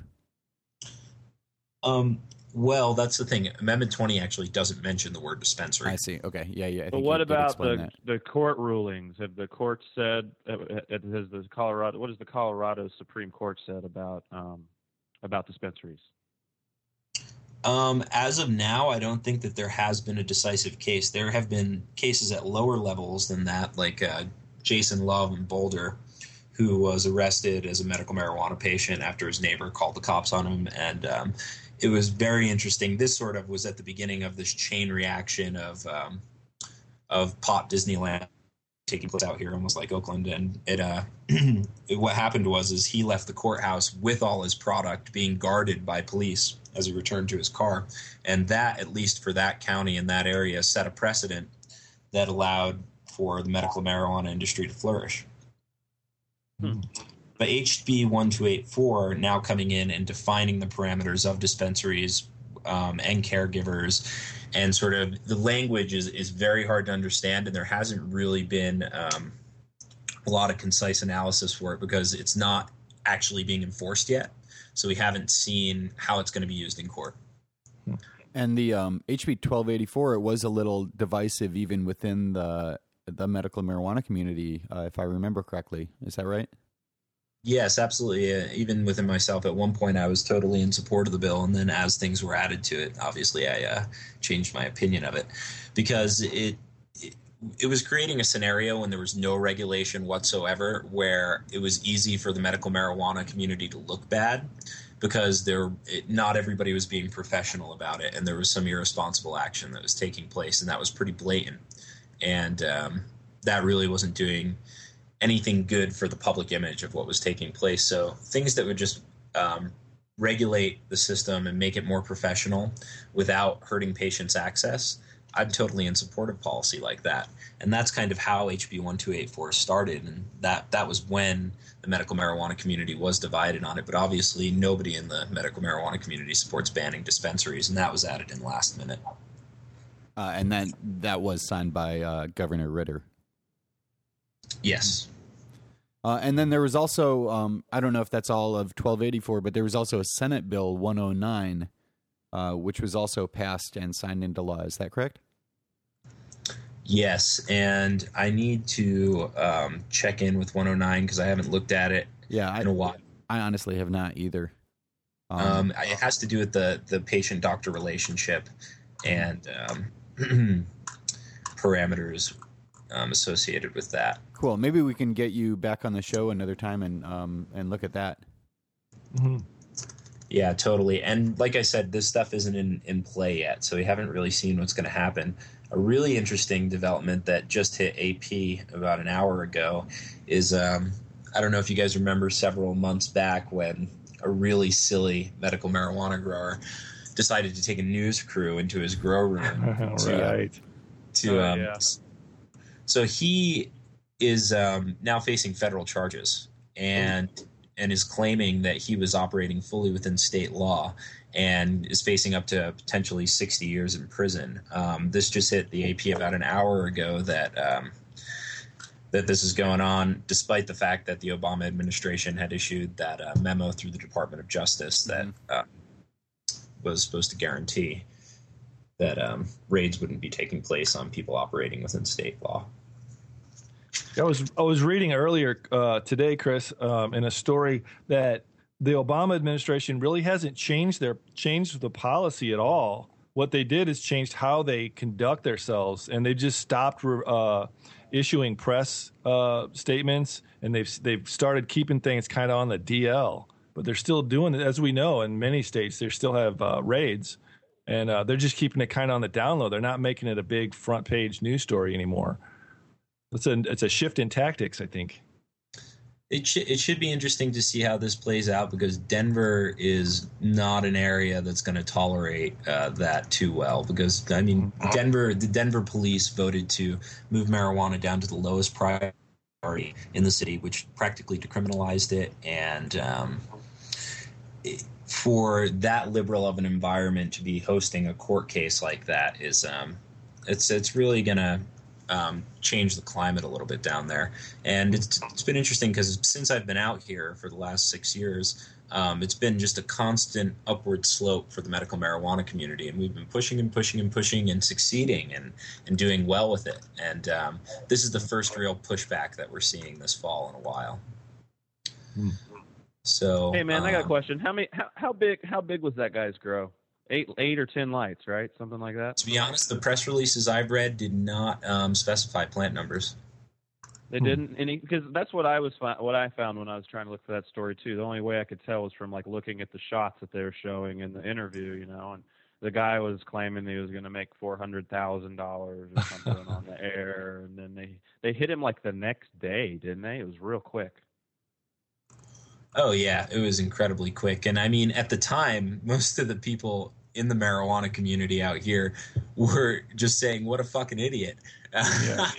you you take a news crew into your house to to brag about your grow, and he was kind of flagrant about the the economic aspect of it, and you know, oh, we're gonna make so much money, and yeah, it was it was it wasn't a good commercial at all for um, the community. So, and that, but still doesn't deserve the the type of sentence that he's up against. No, no, not at all. No, not at all. I expect. I mean, especially in a place where it's such a low priority crime. So, And there was questionability as to whether or not he was operating within the state law. And like I said, I've never seen anything decisive that said he was or he wasn't. I don't understand that. Why not? I mean, that's part of the story. It hasn't been to court. Yeah, yeah, gotcha. So- We'll hear. I guess it's the Feds hanging on to all that information nowadays, but um, it's crazy. It's crazy. Yeah. Um, hey, can you smoke in any dispensaries anywhere in Colorado? Hmm. Not to my knowledge. However, I would not be surprised. You know, there Colorado is fairly libertarian, and um, there are certain communities out here who uh, do very well at regulating their own areas. And um, you know, Nederland and Breckenridge have both fully legalized marijuana, um, at least on the municipal level. And um, if you get pulled over by a state cop over there, well, you'll get in trouble. But any of the local police aren't going to be uh, prosecuting anyone for marijuana in those places. Well, that's really Um, cool. yeah, so it's um, that sort of uh, towns and communities and cities out here value the the ability to regulate their own laws Okay. and so respect and each other's space to to a good degree. Okay. So you assume then, like in certain areas, perhaps people smoke when it's cool in their place, maybe, like when. you Yeah, know, exactly. Like I don't, I'm not, I'm not really sure. I haven't been Yeah. exposed. to So when you're you know, when you're talking about profe- uh, wanting professionalism within dispensaries, uh, what what exact? I, I've been to to um, both of Harborside's facilities, and they're they're very professional. Um, what uh what do you consider not being professional? What specifically? Uh, like well, one of the- one of the most blatant things I saw was a, a, a patient ranting and raving about going into a dispensary and watching someone lick a joint and put it right on the shelf. Um, and that sort of thing, like I said, with terminally ill patients is just not acceptable. And um, beyond that, if we're going to be doing food products and edibles, there has to be some sort of um, way to measure what's going on in there. They have to be tested. You need to know dosages better. It's really, it's not um, i- i- Harborside and, and some of the nicer clinics where you can get cannabinoid ratios and uh, there, everything is mold tested. All of that needs to be going on, and there was just no regulation whatsoever. So there was a huge variance in quality um, depending on which dispensary you would go to, and um, like I said, bad press was was coming out of areas where people were um, not treating the product like medicine. So Gotcha. Gotcha. Uh, what, are are you? Uh, I, I would imagine um, you support though the recreational use of marijuana. absolutely. Yeah. Um, and do you would you think that they should keep a once it once it someday becomes legal recreationally in Colorado, they should keep two separate systems, a medical system and a recreational system, or do you think it should just blend at that point? Um, I think you know mold testing and um, and and dosage testing should be pretty mandatory. I kind of want to know how much THC is in what I'm getting, um, and I want to know that there's no mold in it. So I would want it to be grown professionally still. Um, as far as the facility itself is concerned, well, um, yeah, I don't know exactly how you deal with that. I just know uh, because at the same time, someone who is terminally ill still has to go to the grocery market to get their food and um, expose themselves to that kind of um, a germ environment. So it really depends. But because it is, as of now, considered a med- medicine by law here in Colorado, it needs to be treated like that. And it can't be advertised like late night delivery pizza when we're not at the stage where it's recreationally legal. And that sort of causes all more fear to uprise within the community. Whereas it, it I, I definitely am about incrementally um, bringing it up to that point rather than um, being very confrontational and just throwing it in their face like that. So at this stage, we, we're not we're only offering um, uh, marijuana cards to people in physical pain, and that's that's pretty vague. but it's not being offered for mental uh, purposes or anxiety uh, related illnesses yet. And um, there's just been a lot of variance, like I said, in the press between sort of hippie mom and pop shops coming up, and uh, the more professional type facilities like Harborside style. Even though we don't have anything of that quality out here yet. You don't you don't have anything like that yet there. No, not when you can walk in and tell them exactly your ailment, and they can match it up to ratios of cannabinoids in the plants and things like that. It's it's not it's not that far out yet. It's it's kind of a baby, you know. It's the last year and a half of um, of people trying to do this, and um, in California, there's been a lot of companies, I guess, that have organized to be able to fund medical marijuana dispensaries. So it's been kind of a battle for people to find the money to do it, and the whole um, bubble effect that happens when everybody tries to get their hands in on it immediately and then falls off. So we're we're still going through that process. Uh, people Yeah, are, you know, the activists here are are referencing uh, the upcoming battles as what California was facing five years ago, uh, pre Obama. so it's kind Yeah, of we- a little.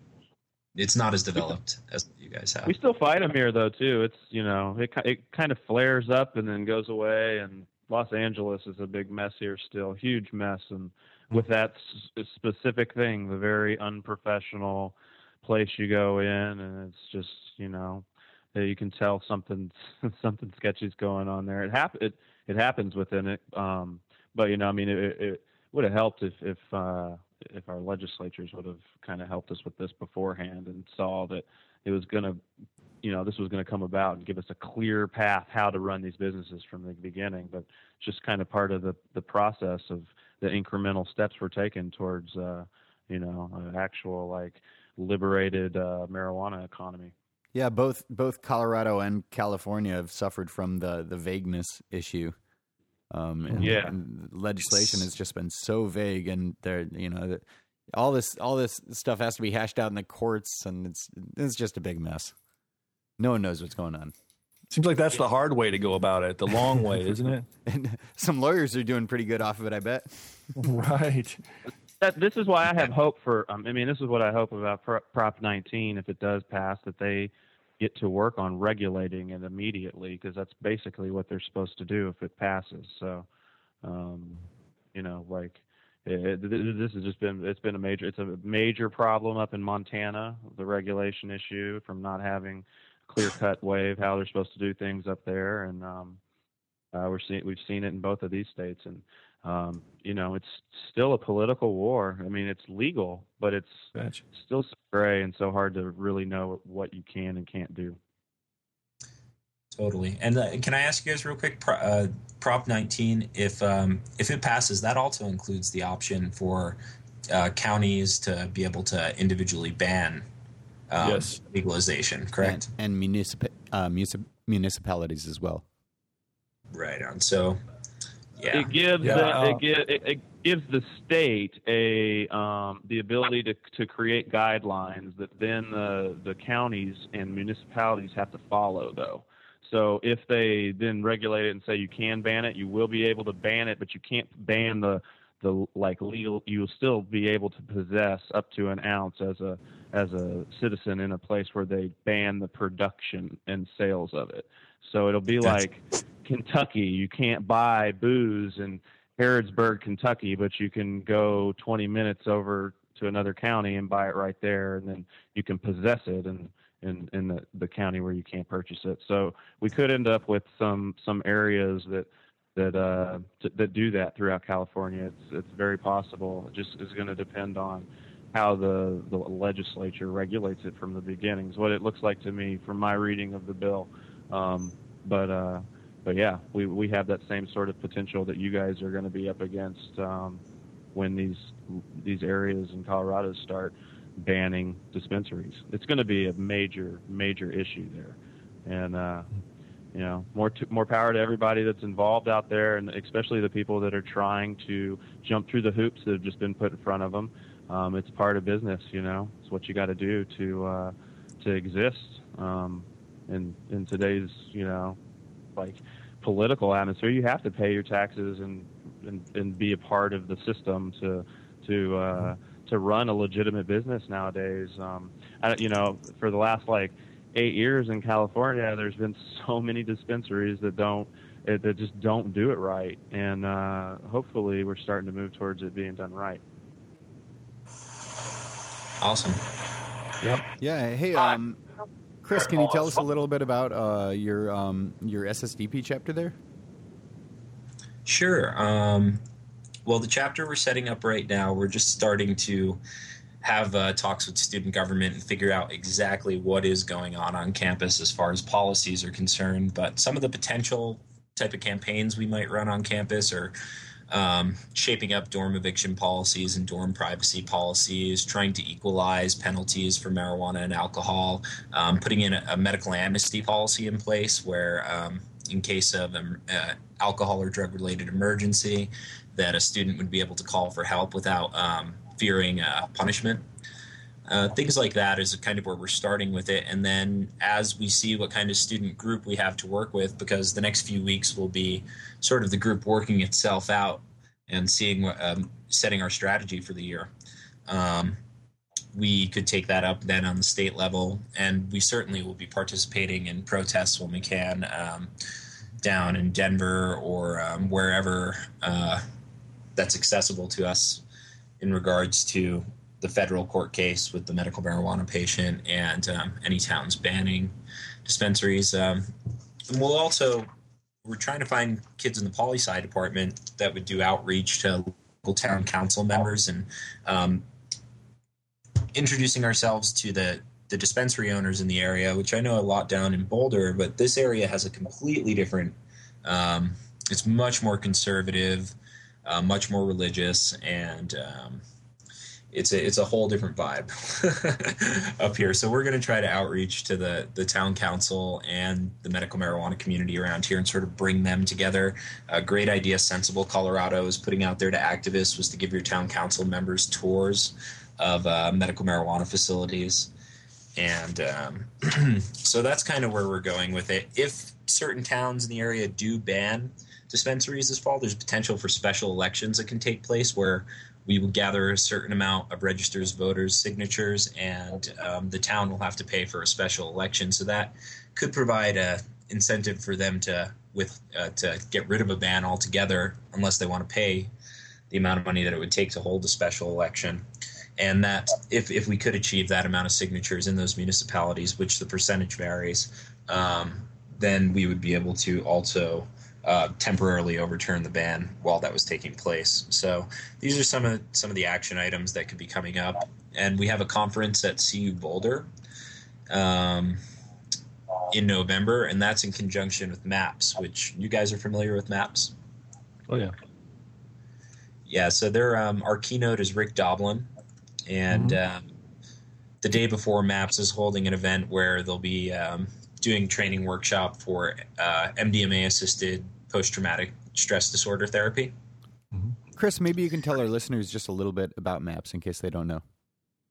Uh, MAPS is Multidisciplinary Association for Psychedelic Studies, and they're fundamentally the group that's responsible for reigniting clinical trials on psychedelic substances worldwide.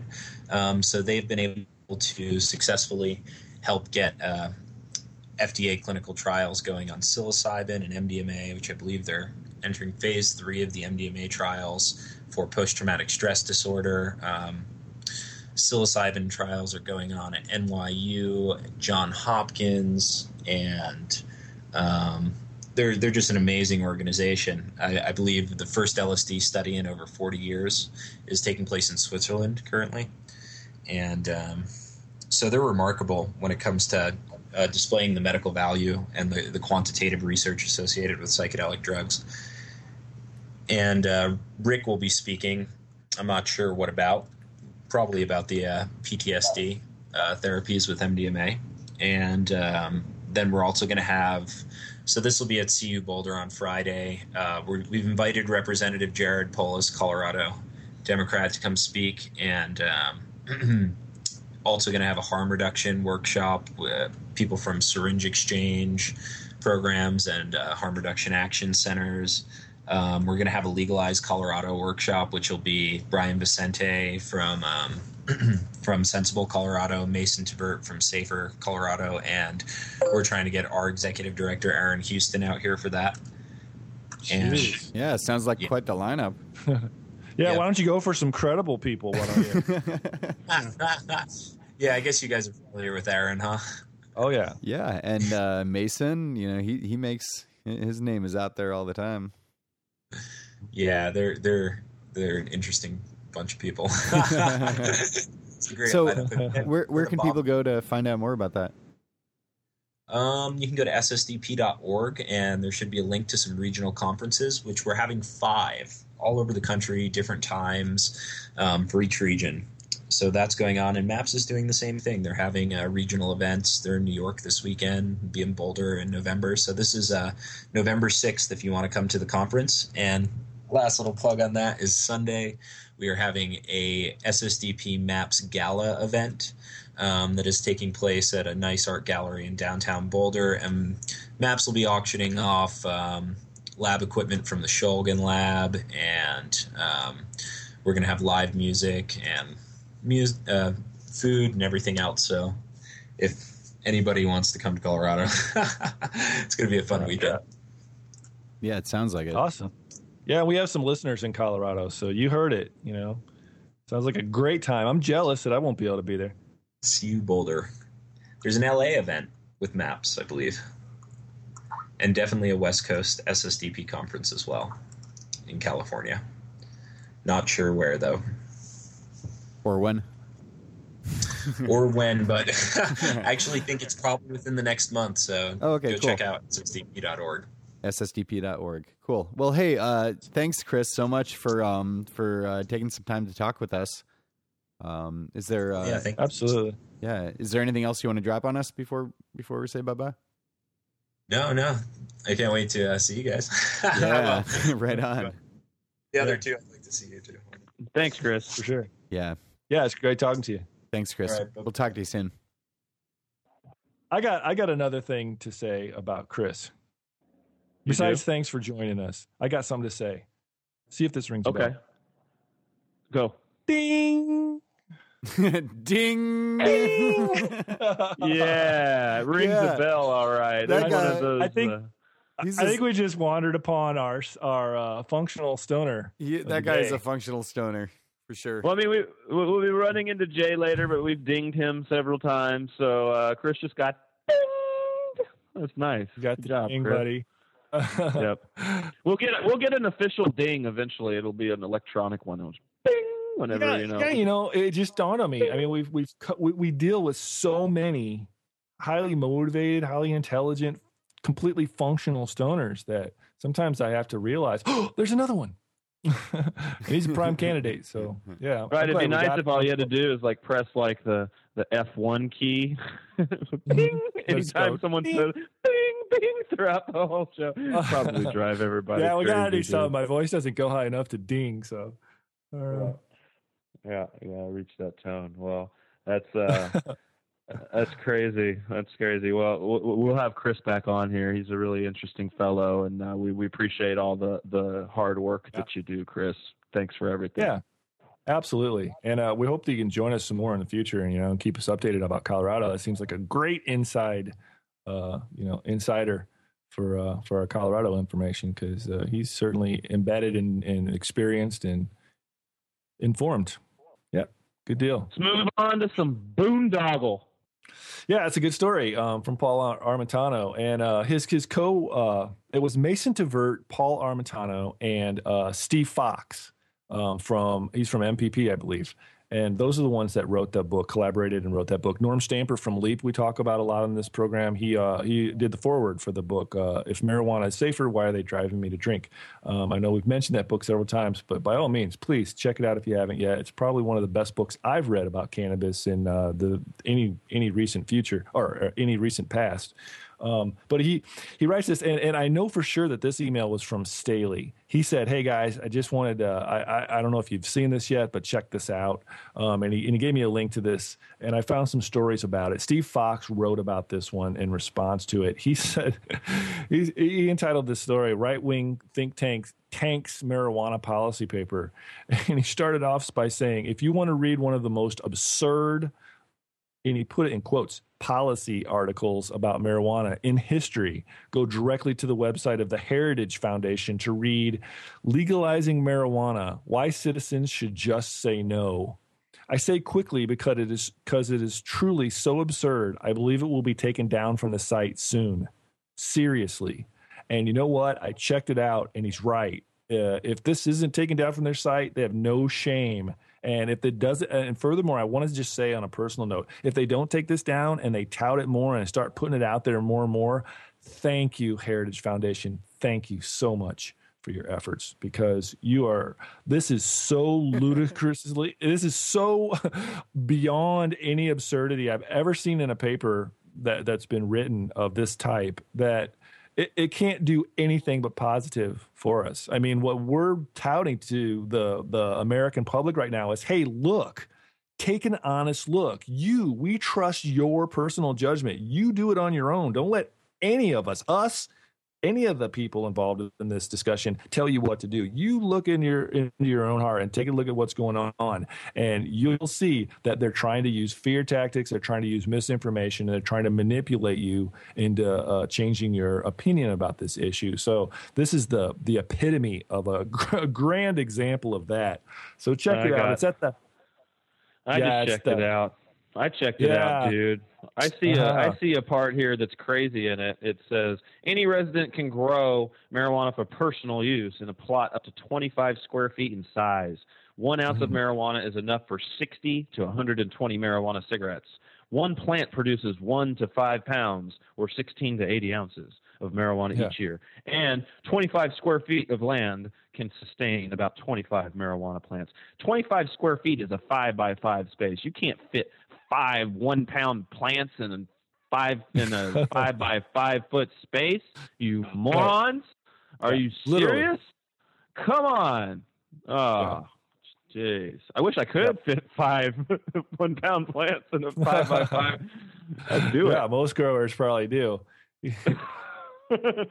I wish. Wow, that's uh, yeah. Yeah. Uh, He said it's gonna each plant will produce one to five pounds indoors. I guess I don't know if he's talking about anywhere. I mean, I don't who's gonna get away with.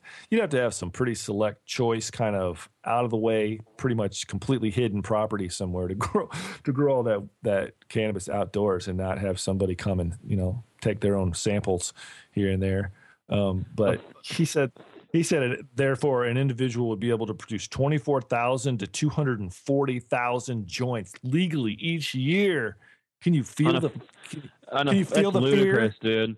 A five by five space is about enough for one thousand watts. Maybe you someone would throw some fluorescence around it or do two six hundreds over a, a five by five space indoors. If they pulled five, so let's say they pulled five grows a year and they did it at ma- at, at, at the maximum there, they'd pull at like at two pounds per thousand watts. They'd only pull about they'd pull like 10 pounds indoors. And if they did one outdoor plant in a five by five space, five by five space is about big enough for one giant outdoor plant. And you could maybe, maybe get a five pound harvest off of that for that. So the, the numbers that they're, they're coming up with here are ridiculous. I mean, they don't, they don't Let's make check sense. out this. Check out what he says here in this thing, and I'm sure you would probably refer to him as homie, and I'm down with that this time. This is what homie said. Nearly every culture, and, and, and this is this is uh, him launching into an alcohol is safer than marijuana public service announcement. he said nearly every culture has its own alcoholic preparations, and nearly all have successfully regulated alcohol consumption through cultural norms. The same cannot be said of marijuana. There are several possible explanations for alcohol's unique status. For most people, it is not addictive. It is rarely consumed to the point of intoxication. Low level consumption is consistent with most manual and intellectual tasks. It has several positive health benefits, and it's formed by the fermentation of many common substances and e- easily metabolized by the body. Alcohol differs from marijuana in several crucial respects. First, marijuana is far more likely to cause addiction. Second, it's usually consumed to the point of intoxication. Third, it has no known general healthful properties, though it may have some palliative effects. oh, and Wow. fourth, That's it- like- it's yeah. I think I'm gonna It's- go. I think I'm ready to get drunk. it's totally backwards. Wait. Oh, look at this. Fourth, it's toxic and deleterious to health. Crazy. It's easily metabolized. Who Yeah, writes this I'm shit? While while mutating afraid- your cells. I couldn't possibly read any more of this to you guys. So, Please you stop. know, you Please just We've already had that out like two crazy clips, and now this thing. Whoa, hey, Uh, yeah, you might want Oh. to save this just for like your collection of interesting, you know, absurd articles. Um, Heritage Foundation, um, check them out. It's called "Legalizing Marijuana: Why Citizens Should Just Say No." I, I got a better Oh, idea. jeez. Just say now. Yay! How about it? Just say now. Um, Say now. They've got they got some stuff going on in California too, don't they? Just say now. Isn't that a big campaign and a website and Huge. everything? Yeah, it's nationwide even. What's uh? I haven't I haven't checked that out. What is just? Say oh yeah, just say now. It's this uh um what would you call it? I guess it's a federation of uh of people who just want to say now. Legalize. Go. Check it out. Just say now. It's uh Fire Dog Lake, those bloggers over at Fire Dog Lake. Oh, there it is. Okay. That's- it wasn't SSDP is involved. I think NORML is involved. Well, the, it was Yeah, the yeah, and because it was the Just Say Now conference in in Portland. Just Uh-huh. say now, right? Yeah, Just Say Now. That's right. Yep. Cool. Yeah, Just Say Now. Right now, SSDP is in there too. Yes. Sweet. Good stuff. Uh, speaking of being in there, Marc Emery is still in jail. He was just formally sentenced um, to five years in federal prison. He's been serving time for a bit longer, so he's already got some time under his belt. But he was formally sentenced uh, like last week. We talked about it last week. Um, there was a protest around the world in over 93 cities around the world just this past Saturday. Um, people protesting uh, to free Marc Emery uh, um, happened all over the world. You can go to their website, free Mark.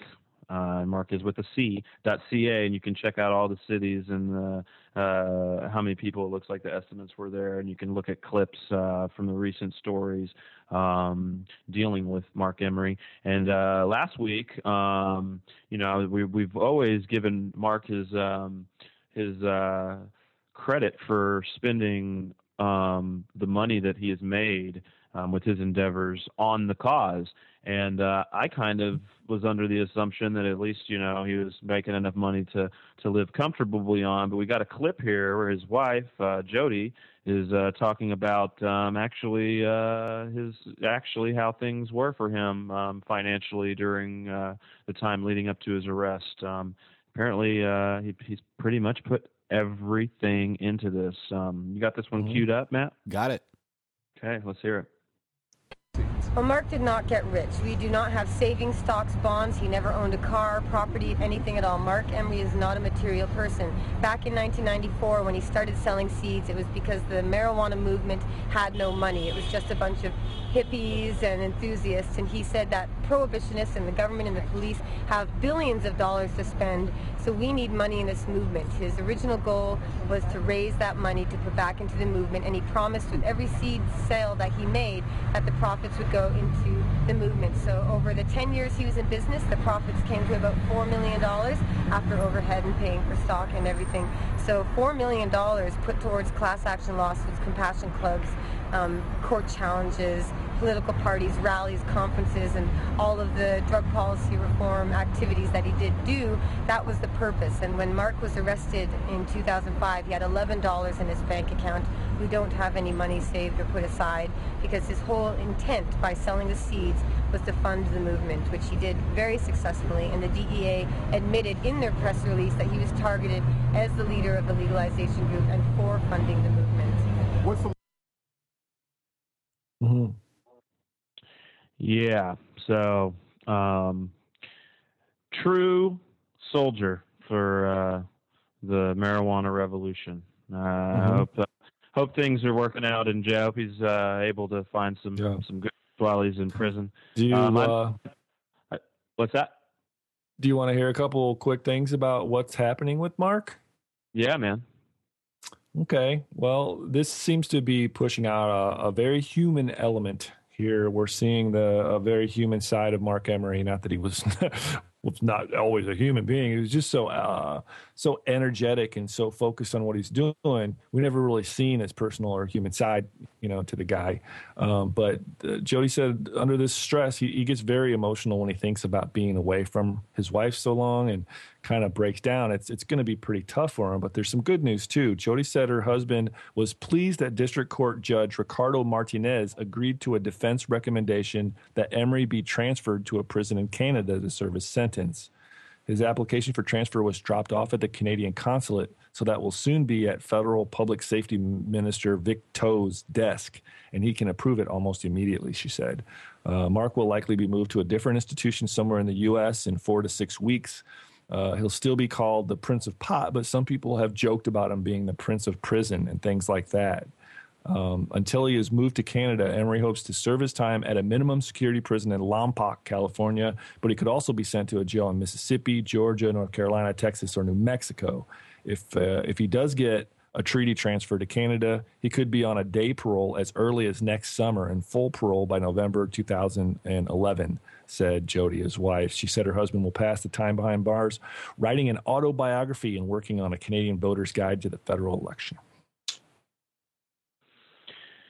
Yeah, I've just uh, downloaded all of his prison podcasts, and I'm going to start listening to those, and then reading, uh, keeping up with their blog, because um, uh, he, you know, I know she visited him uh, on Saturdays. Got to got to visit with him on Saturday, um, the mm-hmm. day that the rallies went down. So uh, hopefully he can get to get to a better place and get out fast, faster than five years. That'd be you bet be ideal be ideal. What's happening? Hmm. Uh, he's up. Speaking of, well, he's he's in SeaTac, right in Washington, uh, in Seattle. Uh, you got some. New, you actually have some news following up right here from from that area. Yeah. The owner of a Spokane Valley medical marijuana dispensary could face criminal charges. The Spokane County Sheriff's Office conducted a raid earlier this month on the licensed business called MedMar Dis. Hundreds of marijuana plants were seized, and KXLY4's Tanya Dahl live in the valley tonight. And Tanya, medical marijuana is legal, but the law for a lot of people isn't clear. Well, Dave, actually, law enforcement, county prosecutors, and these medical marijuana dispensaries can't agree on how much pot can be dispensed under this law. And this latest case here in the Spokane Valley is a good example of all of the confusion. A closed for business sign sits in the window of MedMar-Dis. Our detectives, in the course of their business, talked to the owner and, dis- and discovered through interviews that he had a lot of marijuana plants and a lot of customers. On September 2nd, the Spokane County Sheriff's Office raided the medical marijuana dispensary owned by John Ellis. They also raided his home. Court documents show that 243 marijuana plants were taken in the raid, along with cash, a digital scale, and customer receipts. Court documents say the 52 year old cooperated with detectives giving them a tour, informing them he supplied 200 customers and averaged 200 to $500 a day in sales. Well, that's how law enforcement, I think, is looking at it. They're they're saying that um, the people engaged in this type of business, not all of them, but certainly some of them, are using the law to sell marijuana. Detectives say state law allows a person holding a medical marijuana prescription to grow 15 plants for their own use, or a designated caregiver can grow 15 plants for that patient. But not everyone interprets the law this way. On the other side of the of the house are those who say um, you can have as many people, patients per se, um, as you want and 15 plants per person. Chris Cambrell injured his back in his 20s and still struggles with back pain in his 40s. I fell on concrete when I was 22 and uh, hurt my, my lower back, a severe sciatic nerve injury. Cambrell was issued a medical marijuana card and was investigated in connection with Spokane's first dispensary. He says his case was thrown out, but believes patients like himself should have a legitimate place to go. The voters of this state decided that that cannabis was medicine. That's the reason that, that they wrote a law. Detectives have forwarded Ellis's case to the Spokane County Prosecutor's Office for review. He could face criminal charges. Several law enforcement agencies across the state have gone on the record. They're hoping that the courts will actually be able to sort out this law. Reporting live in the Spokane Valley, Tanya Dahl, KXLY4, HD News. More raids. See, mm. and now like so now they're like, well, they're these they make too much money, so we're gonna bust them. You know, they do too many hmm. sales. from what that guy was saying, they average two hundred to five hundred dollars a day. That's nothing. So two hundred really? at two hundred dollars a day, he they make seventy three thousand dollars a year, and that's not even profit. That's just what he said in sales. Um, Five hundred dollars a day uh, is one hundred and eighty two thousand dollars, two hundred eighty two thousand five hundred dollars, um, and that's again before any expenses. Um, so uh, I guess it's just weird to hear them talking about trying to determine how to stop a business from making too much money. The the real thing there is is, is it legal or not to sell weed in, in Washington? And, and and I don't know. Kind of seems like it's it's legal to right to sell medical marijuana in Washington. That seems like what's you know what's They voted there. for it. Right. And and I mean and they don't just go and shut everyone down and, and throw everyone in prison. They just specifically got this guy and are trying to make it seem like he's some sort of big timer or something. Uh, Five hundred dollars a day. yeah. Like- and uh, 283 plants. Uh, yeah. Um, like a small time restaurant barely makes five hundred dollars a. I mean, like that's, that's nothing. Yeah, it's, it's really not much. Um, it's uh, it's crazy to. Uh, um, I mean, you know, maybe it maybe you know maybe they make more than that, and they're just that's you know not being disclosed or whatever. But um, 200 customers isn't is is not like total patients is not a lot of patients for. Um, You know, not, a patient doesn't come in every single day and buy an eighth not the way it works. They come in once or twice a month, probably. Some people maybe weekly, some people less than that, even. So, uh, you know, it's just not a big time sort of thing there. So, just Ugh, kind of some uh, bogusness, man. It is more bogusness for the week. I need some. I need some pick me up, man. Can we call Jay Selthofner? Sure. Yeah. We we actually we actually uh, can call Jay. We have a we have a Wisconsin story we'll do after calling Jay Stel- Selthofner. So yeah, let's uh let's see if we can get Jay on the line. Awesome. Cool. Hello. Hey, is this Jay? Yes, it is. Hey, Jay, how you doing? It's Jamie Cass and the guys from uh, Cannabis Agenda. Hey, good. How are you guys doing? Good, sir. Excellent. Good. Good. Hey, good, we're just good. checking Yeah. in to see how things are going. We haven't talked to you for a little while. We said we'd check in. You were so gracious to say anytime. So uh, here we are. Oh, hey, hey, not a problem at all. We actually just had a, a rather large concert this last weekend, fundraising slash awareness mixer, and uh, so a little off from schedule. I got three kids myself. I'm not used to staying up till five in the morning partying with rock stars, so it was kind Ah. of a, a refreshing change. Recharged my battery to go hard for the next 45 some odd days that we got till November 2nd. Yeah, it's getting it's looming ever closer, isn't it? Is is it going fast for you, or does it seem like Yeah, time's well- slowing down? Uh, it's zipping by, you know, zipping by. The primary election was uh, a wake up call. We had a lot of phone calls. I got a couple buddies who own some taverns, and uh, not that they haven't been paying attention, but they called. They're like, Jay, we've been getting several calls from people. Hey, is today the day that we're supposed to vote? So we definitely made a, a dent in the first time voter market, which we wanted to do. Had some great news uh, with the primary election also.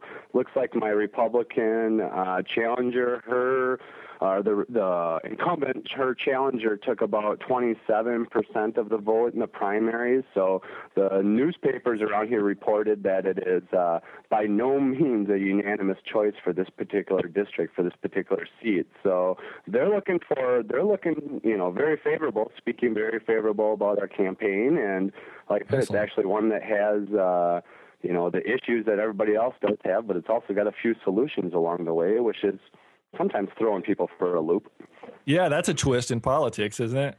Kind of, you know, that we had to back up a second and kind of tell people, yeah, you know, we're concerned about jobs and about the health care and about our economy and more efficient government. I mean, those are pretty much things that everybody is concerned about. Uh, But what we have here is a few strokes of a pen that we could implement some laws that actually would positively affect all those things that everybody's talking about. So, uh, but not a traditional campaign by any means, but Uh-huh. that's the way we wanted to run it. So. Great. Hey, so uh, so how are the donations? Are they trickling in? Trickling in steadily, uh, Yeah. slow but sure, here and there. It's amazing because when we get the envelopes and check the PayPal on where the donations come from uh, Mm-hmm. throughout the nation, it really is from throughout the nation. So uh, Ah, we can we can always use more, but uh, it's uh, it's nice that the message is heard here and there. Um, Right. We actually picked up uh, the support of a governor candidate along the way. That I met him in the summer when we were first collecting our signatures together. He kind of followed my campaign along the way. Long story short, probably three, four months ago, the guy didn't know what marijuana was, uh, running on a platform for just uh, general change, and now is uh, very much has opened his eyes and said, "Man, you know, we need to we need to step it up here in Wisconsin. We're behind the times." Actually, even had a uh, newscast on Wisconsin Public Radio, our largest radio network here, talking about the marijuana issue. So we're starting to get it mainstream. We're definitely starting to get it mainstream here. Yeah, yeah. The gig is up. All Mm-hmm. the falsities and misinformation is getting really thin. And everybody is unaware that you can make fuel uh, from the hemp plant, and that the seed is actually a, a food crop that you can make food items from it. So those two standing points alone are just. Uh, I mean, everybody's talking about it. Everybody's like, "Did you guys know you can make like a gas from marijuana?" You know that it, it's just it's another another bullet point to get the people talking. Absolutely. If I if I understand right, I, and correct me if I'm wrong, but I, I understand that anything you can make with plastics, uh, petroleum, concrete, wood, wood pulp, uh, can all be made uh, with with uh, cannabis hemp, and uh, not only that, but but faster and uh, stronger and cheaper. Super crop. Yes. No, you, you hit it. It's a super crop that uh, food, fuel, fiber, medicines, that uh, the plant is truly amazing. And what we want to do in Wisconsin is tap into the market. You know, I mean, we're hurting That's here that we understand that the United States is the only industrialized nation not to grasp the power of this plant, but yet we buy it from everybody else. It just makes sense for us to grow it, process it, cultivate it, manufacture it, do the whole works right here in Wisconsin, and try to capture Absolutely. as much of that market as we can. Medical Yeah, marijuana the same way, and it looks like recreational cannabis uh, could be the answer to a multitude of problems. So everybody's thinking about it here. Yeah. Yeah. One thing's for certain, it sure is an exciting time for this movement right now. A lot of stuff going on. Very much so. Mhm. Very much Mhm. so. And it's Well, coming Jay- from all angles. I was going to say it's coming from all angles. That's the nice thing of it is it's not just you know one political party running with it. Oh my not- gosh! I, you know, I was just having a conversation today with a, a colleague of mine at the university, and I said, you know, it, it's amazing. Actually, it was a newspaper person doing an article on us, and I said, uh, it's amazing to me how so many people from so many, I mean, vastly different areas of life, different professional uh, capacities, different types of. Uh, different age groups, different uh, ethnic groups, all over the place. They don't- normally wouldn't come together on something, are all coming together in support of this. It's pretty, pretty uh, encouraging for to, to put Oh. it mildly. Oh yeah, and you know that's exactly what we just noticed at our concert. That not only did we have a political event, which is usually you know less attended, if you want to say, we had a cannabis political event uh, that was very well received in the community, um, and just like you said, drew an audience from all walks of life, and everybody noticed that, and they were kind of like, "Wow, you know, this is Yeah. this is pretty amazing times, pretty amazing times." So glad to be part of it. Absolutely. Well, AJ, we're not going to keep you on the phone too long. If if you don't mind, and you know, it's almost a baited question because we almost can assume that you'll be like, sure, no problem. We were just talking earlier how much of a easygoing guy you are, but uh, yeah, we, we'd like to keep keep checking in with you periodically, keep keep up to date on what's going on. Oh, not do so. You know, follow my individual campaign. Uh, hopefully, November third, it's going to be historic, and then we can cover the movement as Wisconsin moves forward. Hopefully, with one of the most progressive laws in the nation. Excellent. Well, let me remind people this is Jay Selthofner. He's running for the 46th District uh, 41st. Congress. 41st. Did I just say There that wrong? Okay, No. I don't think so, but forty first, Good just to make sure. Good. Yeah, 41st in uh, in Wisconsin, and uh, this is for Congress, right? Uh, the General a Assembly. State, state Assembly. Gotcha, gotcha. Okay, excellent. And you know, we appreciate the the the um donations have been coming in at a, Mm-hmm. a, at a slow pace. We want to keep that going on. We encourage everybody, all of our listeners, if you can, take a take a minute, uh, send them a four dollars and twenty cents, a little bit more if you can handle it, no problem at all. Um, we can go. You can reach that uh, through our uh, cannabis agenda website. There's a link on there. Um, uh, Cogs, are you on with us? Can you can you point out where that is? Actually? Yeah, sure. It's on our website. It's at cannabisagenda.com. Uh, we'll have a link to Jay Selthofner's site. And just click right on that. Uh, and you yeah, it'll be um, right at the top of our uh, uh, our episode uh, for today. excellent. And I think that's PayPal, right? Or maybe there's other options. hmm Okay. In, any option basically through PayPal, regular credit card. Then uh, on my site, we also just have treasure address, so you can send check or money order. Uh, Sweet. Cash is fine too. We actually got an envelope of change the other day, so Yeah, you know, and I know that I'm I'm this way, and I sense I sense you're this way too. It's not your it's not your number one thing, uh, personal desire to go and ask people for money or to contribute. But what you're doing, it takes courage and it matters and it's important to all of us. I think nationally, really, I don't think that that's glossing this situation at all. I don't know of any other viable candidate in the country right now that's running on a platform such as you. Um, Wisconsin is a big, important state, and uh, I think this could have uh, national ramifications should you win your election based on this platform. And uh, you know, we've talked to you in depthly, more in depthly about this in the past. We know that no matter what happens, we're not going to give up. We're going to keep rolling and keep trying, and you know, keep up the the efforts. But uh, yeah, this, these donations absolutely help because what is it? It, it? The whole thing is all about getting your message out and communicating with people, and that happens through the media, and that's where you hit the big dollar signs, and they say, no, you're not, you're not getting anywhere without some some duckies. So Yeah, if no, anybody's I got a little bit of extra change, you know, uh, what is it? What is that? A double cheeseburger these days? Maybe a, you know, a, a cup of coffee.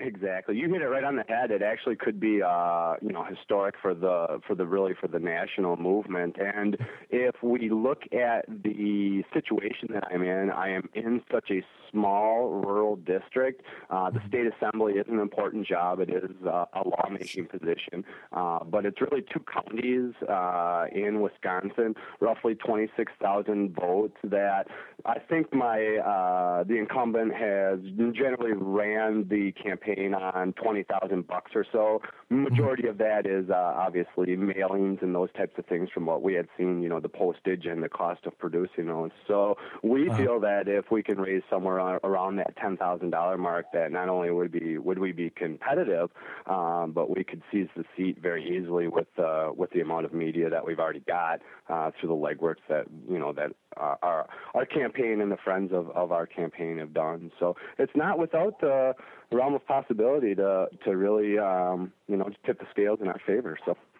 Absolutely. Well, it looks promising. And uh, as I say, thanks so much for talking to us again. We'll we'll certainly be checking in periodically, keeping up with what's going on. And uh, it's always a pleasure to talk to you, sir. Keep up the great work.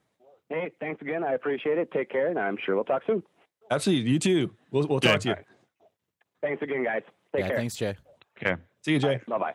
If we have any listeners out there in Wisconsin, in the 41st district of Wisconsin, I have one thing to say to you: vote smart. Vote Jay Selthofner. Did you just make that That's up? it. That's my campaign. That's my campaign slogan that I've been running on for like four years. nice, nice. That's- except, except it, it says vote smart, vote Jamie Casanova. Actually, it's just vote smart, vote Casanova, and that's it. But it's worked so far. That's uh, I've, I've never lost yet. So so far so good. Uh, all right. Thanks. That, that was it was always great talking with Jay. He's still at it, man. That's good. I'm glad that uh, he's still uh, still going yeah, out there. Man, you know? he's giving his best. He's got he's got both of his best feet forward. it sounds like. So that's cool, man. It's always fun to talk to him, isn't it? Yeah, it always is. Um, I actually found a story. I was uh, trying to look into some Wisconsin stuff, um, and I found a story uh, about a pretty large, uh, what they're calling a mega farm, um, that was uh, just cut down about five weeks ago in uh, northern Wisconsin. Let me see if I can do this. Chequamegon Nicolet National Forest. Um, and it is uh, the law enforcement there is not saying this, but the media is saying it. It's very the style very much ma- matches a Mexican cartel style. Um, they had plots all over the forest there. Um, someone was out in the woods and, and witnessed them preparing a plot and then notified uh, law enforcement. And then law enforcement surveilled the area for a while, followed these people back and forth uh, while they were going to stores, buying uh, um, uh, grow, uh, you know, fertilizers. They watched them go fertilize. They saw them go in and buy ammunition, uh, nine mil nine millimeter ammunition, and uh, they then uh, tailed them to a house, I believe, in um, Green Bay, um, and actually it's in Seymour, which is 15 minutes southwest of Green Bay, where they found uh, what they're calling a processing factory. Um, but it was they captured like 72 pounds in dried manicured herb and a storage bin or something and a decent grip of cash. Um, and they believe that they may have cut down as many as 50,000 plants, but at the at the time the story was released, they'd only physically counted 10,000.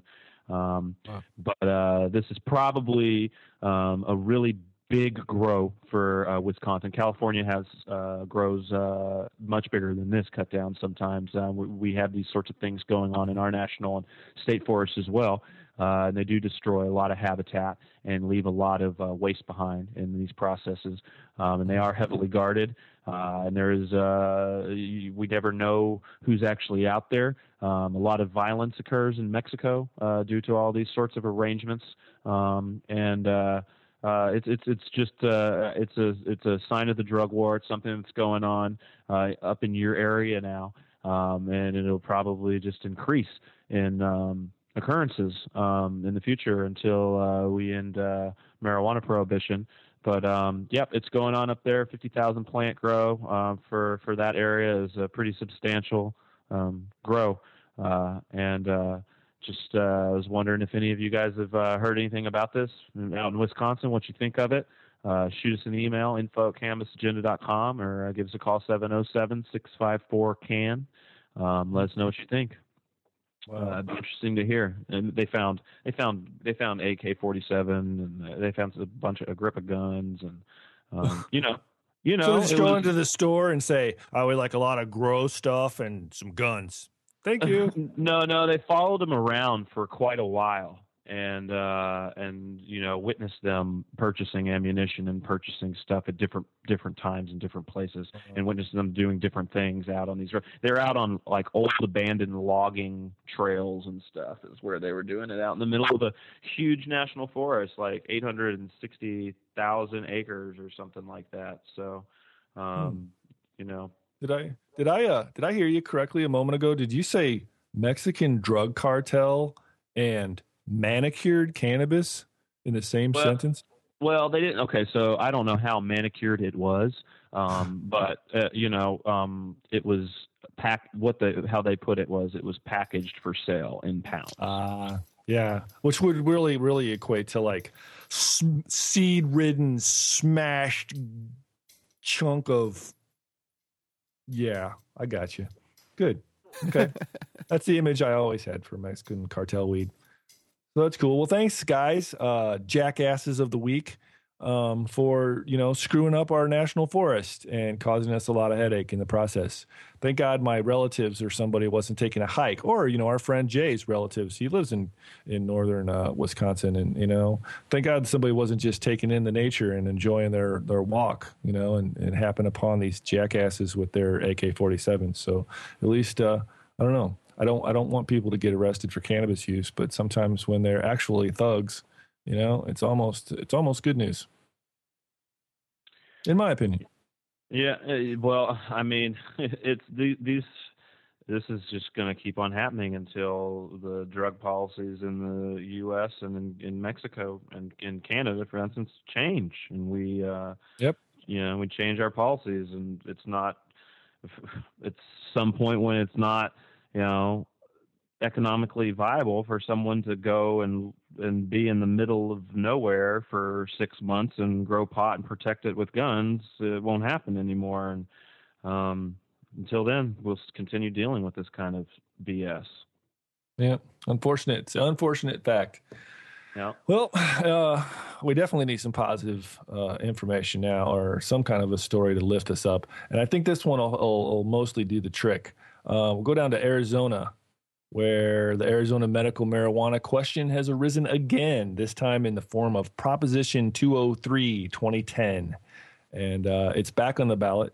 Marijuana Policy Project um, was crucial in getting this passed. Actually, there's a, a local, uh, I don't know, extension or kind of branch off of Marijuana Policy Project called Arizona Medical Marijuana Policy Project, and they're they're listed as the main sponsor of the measure. Um, you can go to Ballotpedia. I think we'll have that link on our site as well, and check out the details. It's kind of a wiki site that it, it lists the text of the measure, the short title, summary of the initiative. It has a federal memorandum in there, all the support arguments and supporters, and all these things from the positive. It also has opponents and arguments and their campaigning and events for the opposition as well, so you can get a full picture of what's happening with this. Um, it looks positive. I think uh, if you if you recall, if you think back, Arizona has passed medical marijuana legislation twice. And uh, both times it was on a uh, canceled out. It, it, never was implemented. It was it was uh, canceled on a technica- on technicalities. And uh, one of them was because it said prescription, which I know you're uh, you've been talking about uh, multiple times on our show about the the problem with people getting it wrong and misstating uh, marijuana recommendation as a prescription. And this time, Proposition 203 has the language corrected. So that's one of the okay. only problems that really was in there. That was that was why the whole thing got you know uh, quashed because of the technicality. So they, they fixed all that stuff. So hopefully, and they've they've went in and, and, and changed the updated language a little bit to make everything uh, a little bit better. So hopefully this is gonna it's gonna go through. It looks very positive. I don't see any reason why it wouldn't happen because they passed it twice already. you know, and now that the language is improved and a little bit more clear, then um, it's probably likely that on November 2nd, um, this will be uh, this will be a go ahead, and they'll join the other 14 states and the District of Columbia. That's good news. All right. Yeah. Yeah. Sorry, I'm a little distracted. I'm a little distracted here. Uh, Girls Gone Weed. Slightly distracted by this. Have you guys seen this yet? Oh no. No. Girls Gone Yeah. Weed. Girls Gone Weed. Yep. www.ggdub.com. It's Girls Gone Weed, man. It's a it's a kind of a, a community of the next. It's like the next pot models. um, Pot models.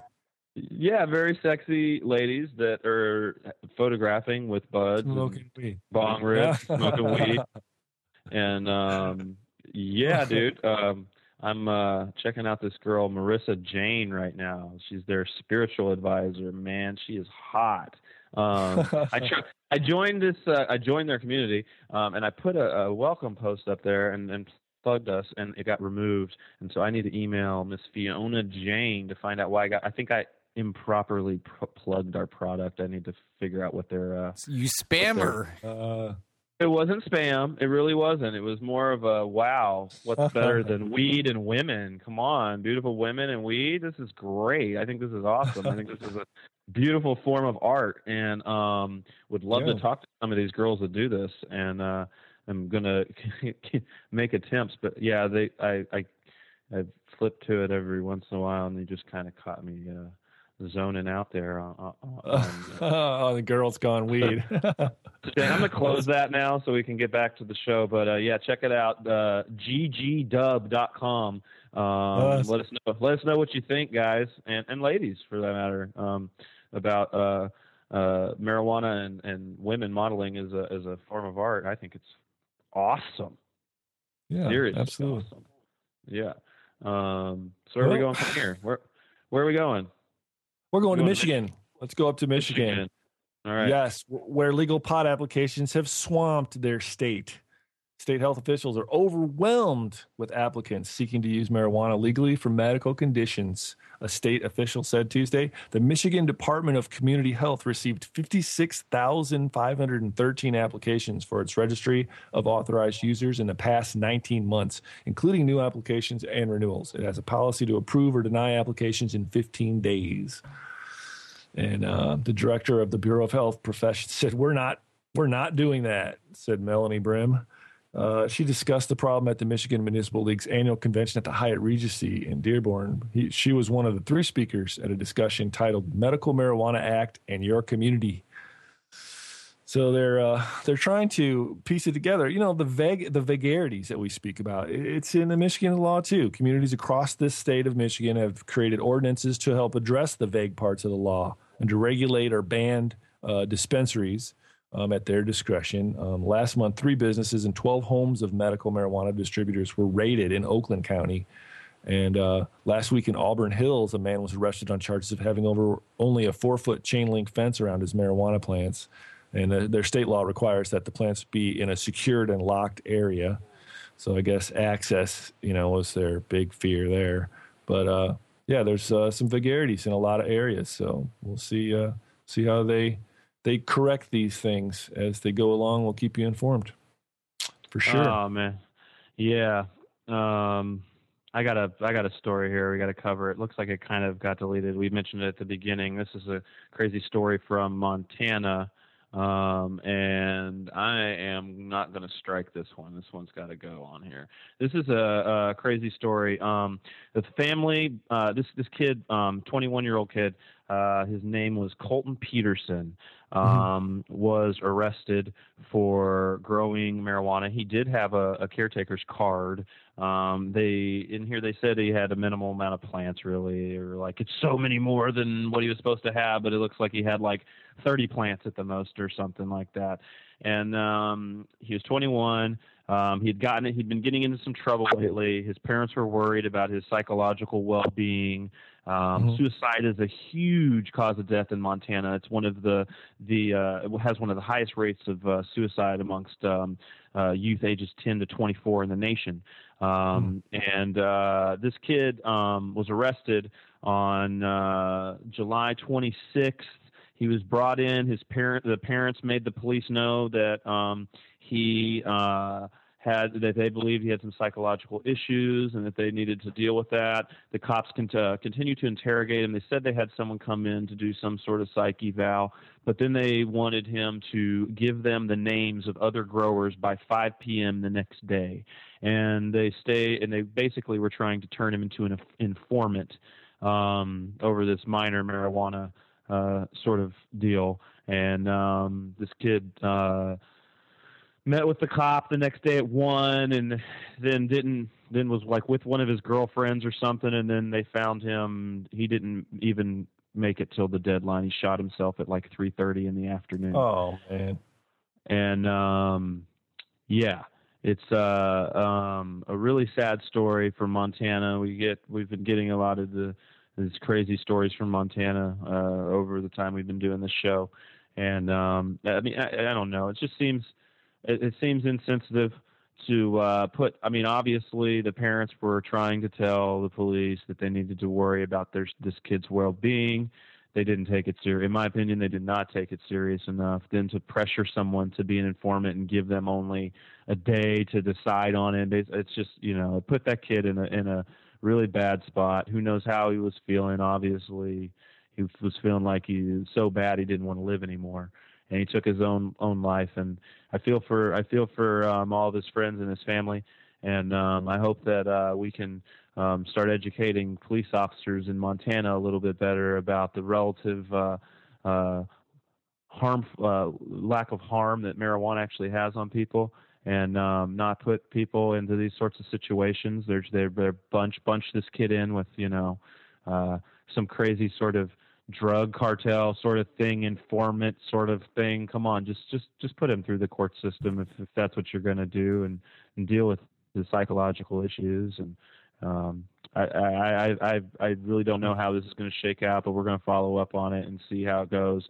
Uh, because the parents um, insist that they were trying to tell the police that this was a bad bad situation, and um, it's just kind of a crazy story that I just really Yeah. couldn't skip That skip is. out, and, you know A tragic story.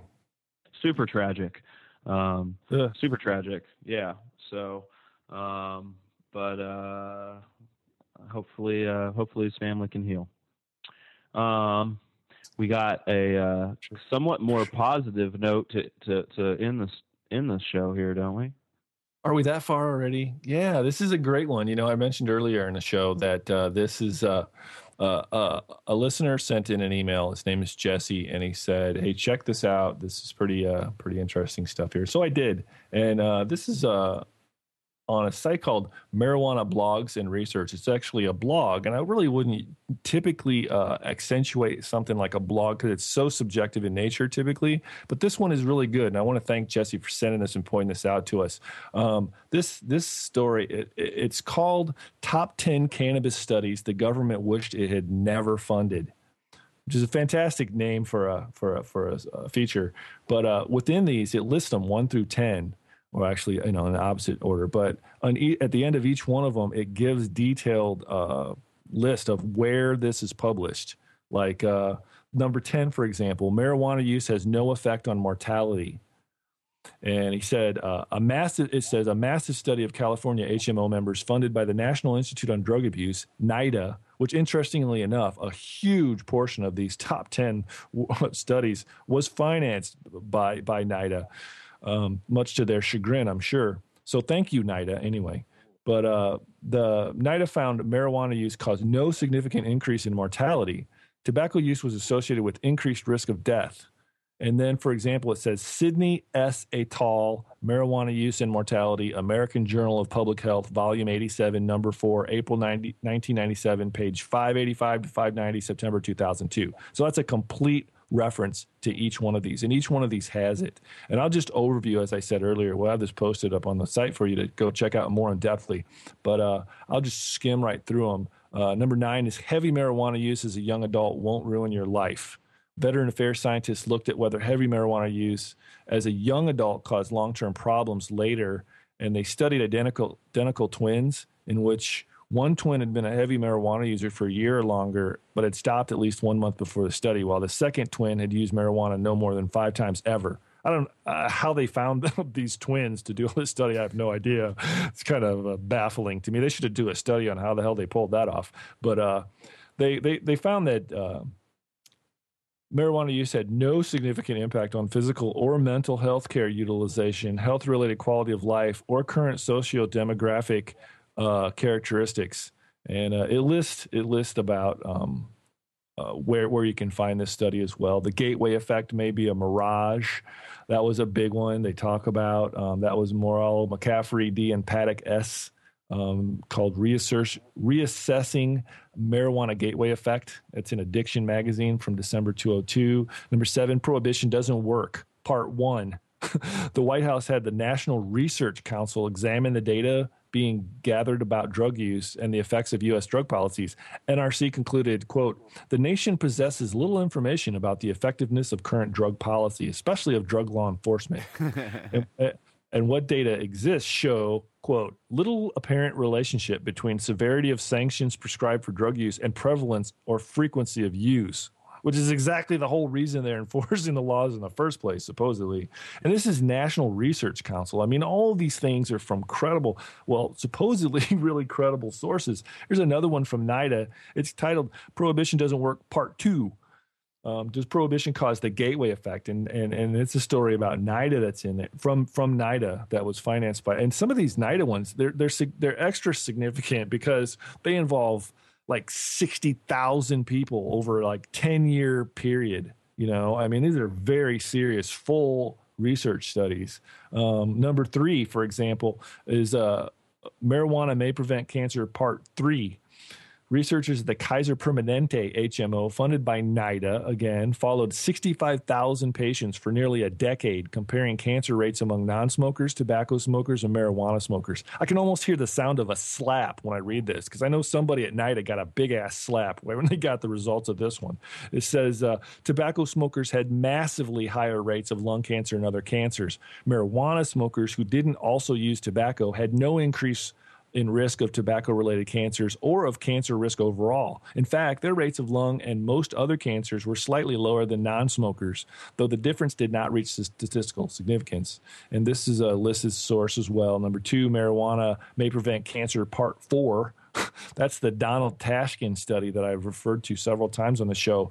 He's a UCLA UCLA uh, researcher whose work is was funded by NIDA as well. I know somebody got a kick in the crotch on this one. This was a real bad deal for them guys uh, over there at NIDA. And once again, I have to reiterate, thank you so much, NIDA, for all your goofball mistakes and in doing the wrong research to get the right results. Because we sure do appreciate it, and it's helping the truth. It's not helping our movement or us per se. It's helping the truth, and it's helping all of us as a society as a result. So thanks for doing that and spending all our tax money um, but this is the Donald Tashkin uh, study where he did uh, lung, head, and neck cancers.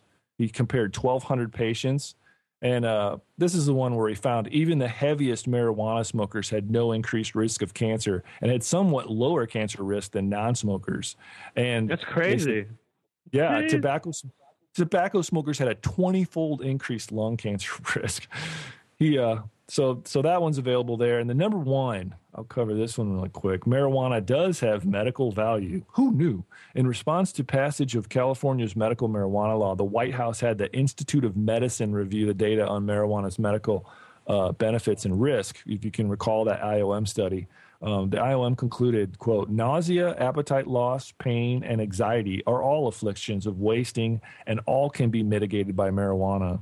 While noting potential risk of smoking, the report added, we acknowledge that there is no clear alternative for people suffering from chronic conditions that might be relieved by smoking marijuana, such as pain or AIDS wasting.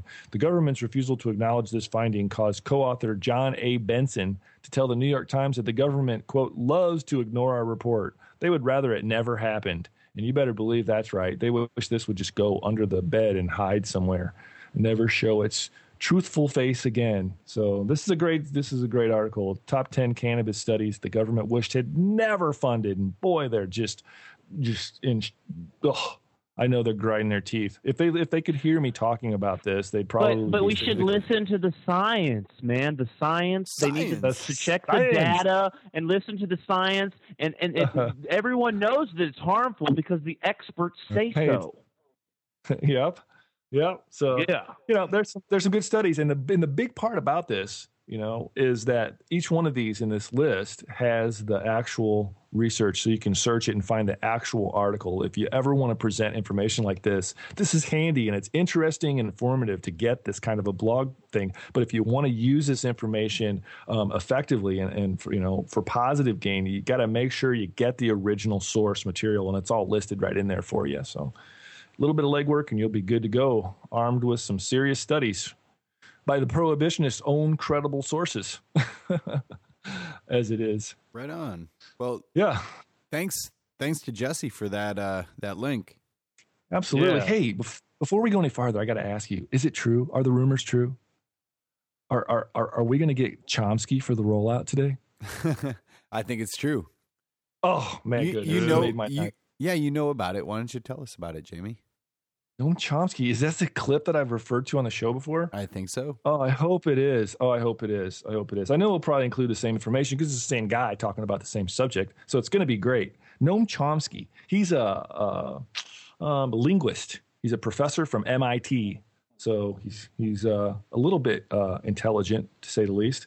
But uh, he's uh, he spoke a lot about human rights issues, a lot of different things, social uh, topics. But uh, he he spoke a little bit about marijuana. It's a short clip, if I recall right. But he's talking about a little, just a little bit of the history, and it's so interesting to hear. I think he's talking about where they uh, they actually brought in the de facto uh, criminalization of cannabis and how they stacked the deck and they had their whole pre-planned agenda to roll through there and you know get their you know their laws passed and uh, the guy that the credible witness, their professional witness, uh, the doctor that did the extensive test on marijuana, he did it all on dogs.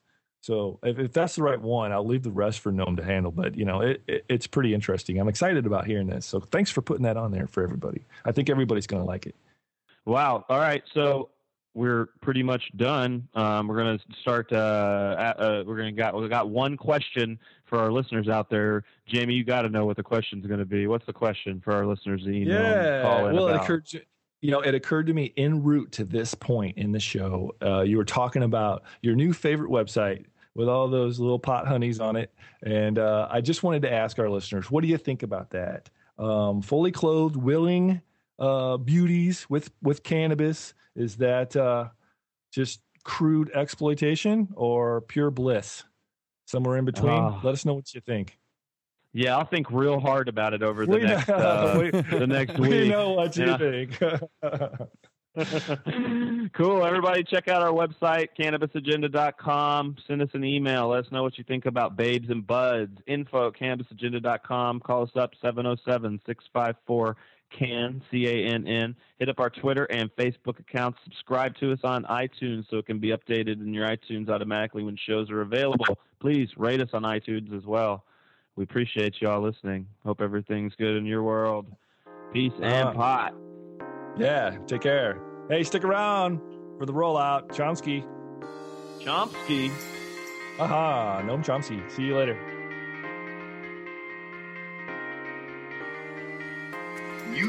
Listening to the Cannabis Agenda, your weekly source for cannabis related news and informed discussion. We podcast for an hour every Monday covering topics related to cannabis legalization, medical marijuana, and market related information. You can follow online with us at cannabisagenda.com.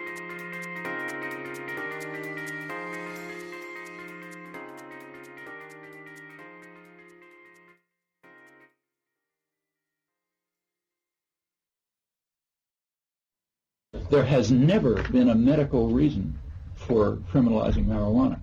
I, I, I looked through the history of this if you're interested. I don't know if you want me to run through it, but it's an interesting history. Uh, marijuana, marijuana was criminalized. See, very commonly, uh, substances are criminalized because they're associated with what were called the, which are called the dangerous classes. You know, poor people or working people. So, for example, in England in the 19th century, uh, there was a period when gin was criminalized and whiskey wasn't, because gin is what poor people drink. That's kind of like the sentencing for crack and powder. You know? uh, when in the early stages of prohibition in the United States, uh, one of the targets was immigrant immigrant workers. You know, these guys hanging around the saloons in New York. Got to go after them. Um, the rich guys in upstate New York, they're going to drink no matter what. You know, they want to come home after work, they'll drink. But go after those guys. What about marijuana? The marijuana was brought in by Mexicans. Uh, and the first criminalization of marijuana was in the Southwest, in the states. It was in uh, New Mexico, later Utah, and so on. And it was specifically targeted against Mexicans. Uh, it didn't get criminalized in the United States until shortly after Prohibition ended. after Prohibition ended, we had this huge Bureau of Narcotics, and they had to do something. Uh, so they discovered, you know, that marijuana is going to do all kind of horrible things to you. The Senate testimony about this is mind-boggling. Uh, there was the, there was they did have a, a representative of the American Medical Association who said we don't have any medical evidence about him about this. He was shut up, denounced, you know, got rid of him right away. Uh, then they found somebody else. This, this is literally true. They found a pharmacologist, a guy teaching at Temple University, uh, who was using mar- who was doing experiments with marijuana and dogs. Okay. And they brought this guy in to test. The testimony is hilarious. You know, Uh, you really have to read it. They brought this guy, and he testified that when he gave marijuana to dogs, they went insane. You know, they do all kind of things. Uh, and then the uh, some senator or somebody asked him. This is from memory, so it's probably a off, but something like this. It was in the 30s. They asked the guy, "Well, have you ever tried marijuana on humans?" So he said, "Yeah, I tried it on himself." And he said, "Well, what happened?" He said, "I turned into a vulture. I started flying around the room." You know. so they, uh, so oh my God, this stuff is terrible. It makes people insane. And uh, marijuana, it was declared by Congress that marijuana makes people insane. But then something happened. It turned out that lawyers, defense lawyers, got the idea. Okay, I can use this for an insanity defense. So if a guy was found, you know, who killed three cops, uh, his lawyer would say, well, you know, he had a he had marijuana before, so he was insane, so he can't do anything. And people were getting off on uh, charges, you know, like cop killing, for example, uh, be, on the on the claim that they had marijuana. So all of a sudden it was discovered that marijuana doesn't make you insane. Congress decided, sorry, it doesn't make you insane because we want to wipe that out. Uh, the next idea was marijuana is an entry drug. It's the drug you take and then you go on to something else. Well, there was never any evidence for that, uh, but that was decided. And then in the early 50s, something else happened. marijuana is being brought in here by red Chinese to poison the American population and destroy us. You know, so therefore we got to stop marijuana. And it kind of goes on like this. Actually, the peak of marijuana use was, as I said, in the 70s. But that was rich kids, so you don't throw them in jail. You know, and then it got seriously criminalized. You know, you, you really throw people in jail for it when it was poor people. I mean, that's roughly the history. The detailed history is quite interesting.